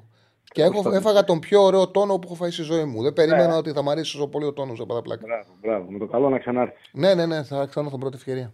Εμείς έχουμε ένα εστιατόριο εκεί πέρα σε Ελιές, να έρθεις να σε φιλέψουμε και εμείς κάνουμε ωραία έτσι, παραδοσιακά. Να σε καλά, να σε καλά, με χαρά. Που λες, εγώ είμαι αεκδής, έχω και διαρκείας. Φάγαμε τη φόλα τώρα με το- με το κλείσιμο. Τι να κάνουμε, δεν πειράζει. Ε, αλλά αυτό που ήθελα να συζητήσουμε, Τσάρλι, είναι όσον αφορά τα ex goals και τα analytics, γιατί μου αρέσει πάρα πολύ η αναλυση που κάνεις. Ε, ασχολούμαι και εγώ λίγο με αυτά, προσπαθώ να διαβάσω, σπουδάζω οικονομικά στην ΑΣΟΕ. Και πριν πέντε μέρες είχα πάει σε ένα συνέδριο που το είχε γίνει πάνω σε αυτά. Είχε ένας καθηγητής στο τμήμα της στατιστικής έκανε αυτό το συνέδριο και μας μιλούσε για τα analytics, κυρίως του ποδοσφαίρου αλλά και του μπάσκετ. Και έλεγε επειδή είναι μια εξελισσόμενη επιστήμη, γιατί μιλάμε για επιστήμη, ειδικά οι Αμερικάνοι το έχουν σαν να είναι κανονική επιστήμη, όπως είναι τα μαθηματικά, ξέρω εγώ. Και, και έλεγε ότι δεν πρέπει να, βασι... να παίρνουμε κάτι ότι είναι ας πούμε σαν δογματικά όσον Μπράβο, αφορά ρε. κυρίως τα edge goals. Γιατί κάθε Μπράβο. εταιρεία τα αξιολογεί διαφορετικά. Μπράβο, μπράβο, μπράβο, έτσι. Και, και μας είπε ένα παράδειγμα το οποίο θέλω να το δεις και εσύ. Η Άιντραχτ που έπαιξε με την Bayern και της έβαλε 5 γκολ. Αν δεις τις εταιρείες και η Όπτα που είναι ας πούμε η- η- ο βασιλιάς του χώρου, δίνει 6 γκολ σε ένα 35, ένα 50 στην Άιντραχτ. Και όλες οι εκτελέσεις για τα γκολ είναι μέσα στη μικρή, περι- κοντά στη μικρή περιοχή. Δηλαδή μου κάνει τρομερή εντύπωση που δίνει ένα 35 την Άιντραχτ και την Bayern που έβαλε μόνο ένα γκολ την δίνει 6 γκολ σε 2. Κατάλαβες. Εγώ Για- τώρα που έχω μπροστά μου, που έχω μπροστά μου ένα site, έχεις πολύ μεγάλο δίκιο. Δεν το έχω προσέξει. Μου, μου τυχαίνει και εμένα πολλές φορές να βλέπω περίεργα αλλά τα πράγματα. Ναι, Ήταν 1,85-2,59. Ναι, εντάξει, πάλι Ένα- ας πούμε μια διαφορά. Ναι, ναι, 1,85-2,59. Κοίταξε να δεις. Είναι κάτι εξελισσόμενο. Ε, και επίσης είναι κάτι το οποίο, το ξαναλέω, άμα δεν έχεις εικόνα του αγώνα, μπορεί να σε μπερδέψει. Είναι μια βοήθεια. Είναι, Είναι, μια, είναι, σημαντική, είναι μια σημαντική βοήθεια. Επειδή είναι πολλά τα δεδομένα, ειδικά όταν εξελίσσονται οι αγωνιστικές, είναι ένας μπούσουλας που. Οκ, καταλαβαίνεις κάτι, ρε παιδί μου. Βλέπεις μια ομάδα, για παράδειγμα, επειδή τα βλέπω τα παιχνίδια. Η Θέλτα τον είναι αδικημένη, το βλέπεις στην εικόνα, το, το βλέπεις και στα 6 goals. Περιμένεις αυτό να έρθει μια διόρθωση. Η Brighton πριν τρία χρόνια είχε κάνει μια πορεία που βαθμολογικά κινδύνευε, κινδύνευε, κινδύνευε και στα 6 goals ήταν στις πρώτες 6-7 ομάδες. Ξαφνικά στο τέλος έκανε ένα μπραφ, σώθηκε και αυτό φάνηκε το ότι πραγματικά δουλεύει καλά και τα 6 goals βγήκαν τα επόμενα χρόνια. Αλλά Μπράβο, από την ναι. άλλη, υπάρχουν φάσεις που είναι καθαρές ευκαιρίες. Δηλαδή, Και του δεν Αράο, καταλαβαίνω. Του Αράο που το χάνει πάνω στη γραμμή που δεν βάζει το πόδι του με τη Μακάμπη. Επειδή δεν κάνει επαφή. Μπράβο, ακριβώς Ναι, αυτό. αυτό δεν αξιολογείται στους 6 goals. Δεν αξιολογείται. Το δεν οποίο είναι κατάλαβα. τεράστια Ενώ Μπορεί ευκαιρία. να έχει περάσει παράλληλα, μισό μέτρο. Ναι, το οποίο είναι τεράστια ευκαιρία. Δηλαδή δεν μπορείς να κάνεις μόνο πραγματικότητα με τα 6 goals αν δεν δεις το Ε, ναι, παιχνίδι. ναι, ναι, ναι. Και στο Απλά Παναθηναϊκός βλέπουμε Μακάμπι, τα- και στο Παναθηναϊκός Μακάμπι, τα 6 goals βγάζανε ψηλοϊσοπαλία. Που αν Ναι, δεις το μπράβο. μάτ, ήταν για καθαρή νίκη του Παναθηναϊκού αν είχαν ησυχιώδε εκτέλεση από το 30 ναι, και ναι, μετά, ναι. τους είχαν βάλει μισό τέρμα. Άσχετα Ναι, που ναι. κάνανε, έκανε λάθη ο Παναθηναϊκός δικά του που ήταν επίτρεπτα και δεν κέρδισε και χάσε κιόλας. Ναι, ναι, ναι. ναι. Όπως το λες είναι ακριβώς. Γιατί Ναι. απλά εγώ το τονίζω γιατί ας πούμε, ακούω κάποιους δημοσιογράφους οι οποίοι πάνε λίγο δογματικά βάσει των εξ και όχι μόνο. Τα- Είναι πολύ ωραία. Σου λέω, μου αρέσει πάρα πολύ εμένα αυτή η επιστήμη και προσπαθώ και εγώ να διαβάσω και να μαθαίνω. Απλά δεν πρέπει να είμαστε με τυφλά τα μάτια ότι τα εξ γκολ λένε πάντα την αλήθεια. Είναι λίγο παραπλανητικά. Γιατί να, καλή ώρα όπως είπε και τις ευκαιρίες που δεν μπορεί να καταγραφούν κτλ. Τέλος πάντων, αυτό ήθελα να τονίσω. Μου αρέσει δηλαδή πάρα πολύ η ανάλυση σου. Σε ευχαριστώ πάρα Και, πολύ. ε, Μ' αρέσουν όλα οι εκπομπές και από την προηγούμενη εκπομπή που ήσουν να ήθελα παραπάνω να σου πω την αλήθεια. Χαίρομαι τώρα που είσαι καθημερινά εδώ, προσπαθώ να βλέπω. Το πιο σημαντικό από όλα, ξέρεις ποιο είναι; Ότι χαίρομαι και εγώ. Χαίρομαι πάρα πολύ για αυτή την αλλαγή που έχω Μπράβο, κάνει. μπράβο, ναι. Είμαι Βλέπω πολύ ότι- χαρούμενος, φαίνεται και μου αρέσει πάρα πολύ αυτό που μου φτιάξει. Δηλαδή, τώρα παίρνουν άνθρωποι σαν και εσένα, μιλάμε τόσο ωραία. Ο, είναι ο ένας καλύτερος από τον άλλον. Ευχαριστιέμαι να μιλάω με κόσμο που έχουν πράγματα να πούν με ευγένεια, που μιλάνε για το ποδόσφαιρο και το αγαπάνε πραγματικά και το αναλύουν. Είναι πολύ ωραίο. Γιατί ε, νο- έχει πάρει μια ωραία μορφή από πολύ νωρίς η εκπομπή και μου αρέσει πολύ σε αυτό. Ναι, ναι, όντως από την αρχή, παρόλο που ήταν σχετικά ένα ρίσκο ας πούμε, με τις ε, γραμμές κτλ., κατευθείαν το έφερες στα μέτρα σου και βλέπεις ότι ο κόσμος συμβαδίζει με τον παρουσιαστή και με το ήθος του, ας πούμε. Δηλαδή δεν είναι κάτι που θα πάρουν ε, να υπάρχει ξέρεις, άσημη, άσημη τρόπη και γαζόρα και τέτοια. Εντάξει, πλάκα να γίνεται, όμορφα είναι μπάλα, βλέπουμε να περάσει η ώρα. Ευχαριστιόμαστε, είναι ωραίο άθλημα. Μαγικό αυτό που έλεγες και πριν και με τον προηγούμενο. Δηλαδή, εμένα αυτό που με ξετρελαίνει με τον ποδόσφαιρο είναι πόσο μακριά φαίνεται ένα μάτι ας πούμε, που μπορεί να έχει γίνει την προηγούμενη εβδομάδα. Ναι, την ναι, δύο ναι, είναι, είναι τρελό. εικόνα Είναι μιας τρελό ομάδας. αυτό. Εμείς Είναι με την Brighton ήμασταν στα κάγκελα, πάμε να περάσουμε και Europa και όλα αυτά. Και εντάξει, εν τέλει αποκλειστήκαμε. Εγώ, σαν εκδή, δεν μπορώ να, ψη- να, με τέτοιο όμιλο να στεναχωρηθώ απόλυτα, αλλά τότε ήμασταν, ξέρεις, πάμε για ευρωπαϊκό, κατάλαβε. Είναι αυτό το συνέστημα που σου προκαλεί το άθλημα αυτό, δεν, δεν περιγράφει. Δώσε τα φιλιά μου στα παιδιά. Πες τους Έγινε, να έγινε. κανονίσουν όταν έρθουν στην Αθήνα με τον Αλέξη, τον Τρίγκα να συναντηθούμε. Α, ναι, ναι, ναι, προχθές ήμουν με τον Αλέξη. Φιλιά να του δώσεις. Ναι, μη- έχω επικοινωνία μαζί του. Πολύ καλό παιδί. Και καλός συνάδελφος. Καλό, πολύ καλό παιδί για αυτός, ναι, μπράβο. Έγινε, ρε, Τσάρλι. Λοιπόν, Γεια καλή σου, φίλε. Γεια συνέχεια. σου, φίλε. Γεια σου, φίλε.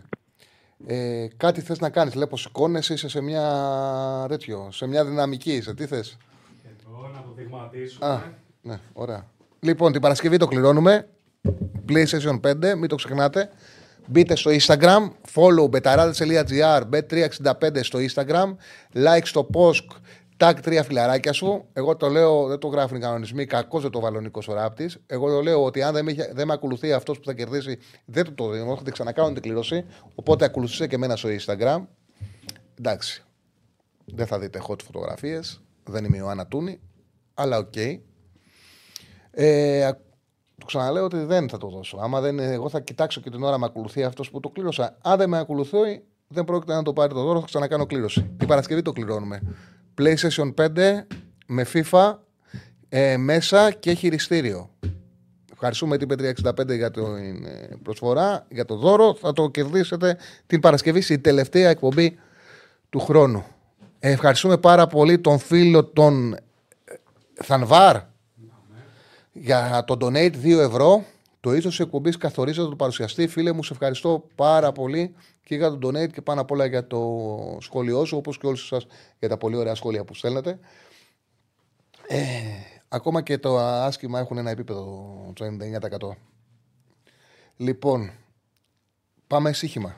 Πάμε στοίχημα για να δώσουμε μετά στο ραγκάτσι που θα έχει εκπομπή σήμερα στις 7. Και μείνετε συντονισμένοι. Μετά συνέχεια να πάτε κατευθείαν στον ε, ράγκα. Σήμερα έχουμε Καραμπάου Cup ε, τελικά, μονά παιχνίδια. Αν έχουμε ισοπαλία, πάμε πέναλτι. Chelsea Newcastle. Και εγώ νομίζω ότι εδώ έχουν κάνει λάθος οι εταιρείες. Θεωρώ ότι έχουν βγει ανάποδο φαβορή. Η Newcastle είναι καλύτερη ομάδα. Το έδειξε στο μεταξύ τους παιχνίδι που έκαναν πριν 15 μέρες, 20 μέρες που κέρδισε 4-1. Θεωρώ ότι δεν τη ταιριάζει κιόλας η Chelsea Newcastle, γιατί η Chelsea είναι μια ομάδα η οποία θέλει να χτυπήσει σε χώρο. Η Newcastle είναι πάρα πολύ μαζεμένη. Δυσκολεύεται να ανοίξει οργανωμένη άμυνα. Η Newcastle είναι, έχει πολύ οργανωμένη άμυνα. Η Newcastle που ψάχνει για τίτλο, για να πάρει επιτέλους έναν τίτλο. Ε, το νομίζω το τελευταίο κύπελο το είχε πάρει το 55. Αυτός είναι ο τελευταίος τίτλος. Ε, πέρσι πήγε στο Καραμπάο τελικό.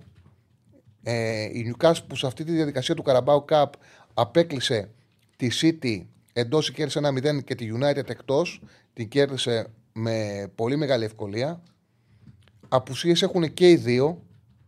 Η Newcastle έχει απουσίες, έχει και δύο επιστροφές και δύο φρέσκες απουσίες. Δηλαδή, εκτός από που είχε, είναι εκτός ο Στόπερο Σάρ και ο, ο Ζωέλινγκτον που είναι και φορμαρισμένος. Αλλά επέστρεψε ο Μπότμαν και επιστρέφει και ο Τρίπιερ. Δηλαδή, έχει δύο καλές επιστροφές. Στο κέντρο της άμυνας ο Μπότμαν την ισορροπεί την απουσία του Σαρ και έχει και δύο απουσίες. Η Τσέλσι και αυτή έχει τις γνωστέ απουσίε εδώ και καιρό. Είναι έξω ο Τζέιμς, είναι έξω ο Κουρέγια, ο Σάντσες, ο τερματοφύλακας. Έχει και αυτή τις απουσίες, αλλά θεωρώ ότι μας δίνουν εταιρείες στο δικαίωμα να πάρουμε και το ενδεχόμενο να κρυθεί απέναντι η τύχη του αγώνα και να το πληρωθούμε σε απόδοση 2. Είναι πολύ δίκαιες οι τιμές και θα πάρω το, 2, το, την απόδοση, την απόδοση 2 στη διπλή ευκαιρία της Newcastle να μπω στην Πέτρια 65. Ήταν ένα 57 το διπλό της λειψία όταν το έγραψα στην Ευρέμη. Έχουν πρωτάθλημα για την Bundesliga. Βέρντερ λειψία. Η λειψία έχει φόρμα. Τρεις συνεχόμενες νίκες. Έχει κάνει τρία συνεχόμενα διπλά στη Βρέμη. Φέτος δυσκολεύει πάρα πολύ η τετράδα για τις ομάδες γιατί πάει καλά η Σουτγκάρδη, πάει καλά η Leverkusen που εντάξει δεν τη χάνουν. Οπότε αυτή τη στιγμή είναι εκτός τετράδας η Dortmund. Οπότε καταλαβαίνετε για τη λειψία ότι πρέπει να κάνει καλή χρονιά, είναι σε φόρμα. Κέρδισε η Dortmund εκτός έδρας. Έπαιξε ωραία με τη Hoffenheim που δεν είχε καλή παράδοση εντός έδρας, αλλά την κέρδισε σχετικά εύκολα με 3-1, με επιθετικότητα, με ταχύτητα. Ε, το διπλό της λειψία ήταν στο 57, να δω αν έχει αλλάξει κάτι. Ε, στο 55 έχει πέσει 0,2. Okay. Και ο Άσος Ατλέτικο Μαδρίτης με τη Χετάφε. Εδώ είναι ένας άσος, ε, μια πάρα πολύ μεγάλη παράδοση που έχει το τελευταίο διάστημα η Ατλέτικο Μαδρίτης με τη Χετάφε ανεξαρτήτου έδρας. Είναι ένα ε, ρεκόρ 11-1-0 σε εντός έδρας παιχνίδια, 11 νίκες μια ισοπαλία και ένα ρεκόρ ανεξαρτήτου έδρας 19-4-0. Η Ατλέτικο Μαδρίτης, όπου πρέπει να επιστρέψει στις νίκες μετά από την ήττα που έκανε από την Μπιλμπάου και με άσχημη εμφάνιση. Παίζει με έναν βατό αντίπαλο που είναι καλά πλασαρισμένος. Στην Ισπανία αν έχει δυσκολέψει τετράδα η μάχη του Champions League από την άποψη ότι η Χιρόνα είναι ένας απρόσμενος επισκέψης σε αυτή την τετράδα που δύσκολα πλέον με τη φόρα και την μπάλα που έχει παίξει να μείνει εκτός τετράδας. Οπότε αναγκάζει τον Ατλέτικο Μαδρίτης που είναι στο μείον 10 με ένα παιχνίδι λιγότερο και για να κάνει πρωταθλητισμό να ε, πρέπει να κάνει πολύ καλή χρονιά, αλλά και μέσα από τον πρωταθλητισμό να εξασφαλίσει τετράδα, γιατί από κάτω είναι η Μπιλμπάου που είναι εξαιρετική ομάδα και τόσο στο Αθλητικό Μαδρίτης, δύο πόντους από κάτω και τέσσερις η Σιεδάδ που και αυτή είναι εξαιρετική ομάδα. Οπότε πρέπει να κερδίσει με το Αθλητικό Μαδρίτης. Αυτή είναι η τριάδα για σήμερα. Διπλό ηλιψία, Χ2 Newcastle, Άσο η Ατλέτικο Μαδρίτης.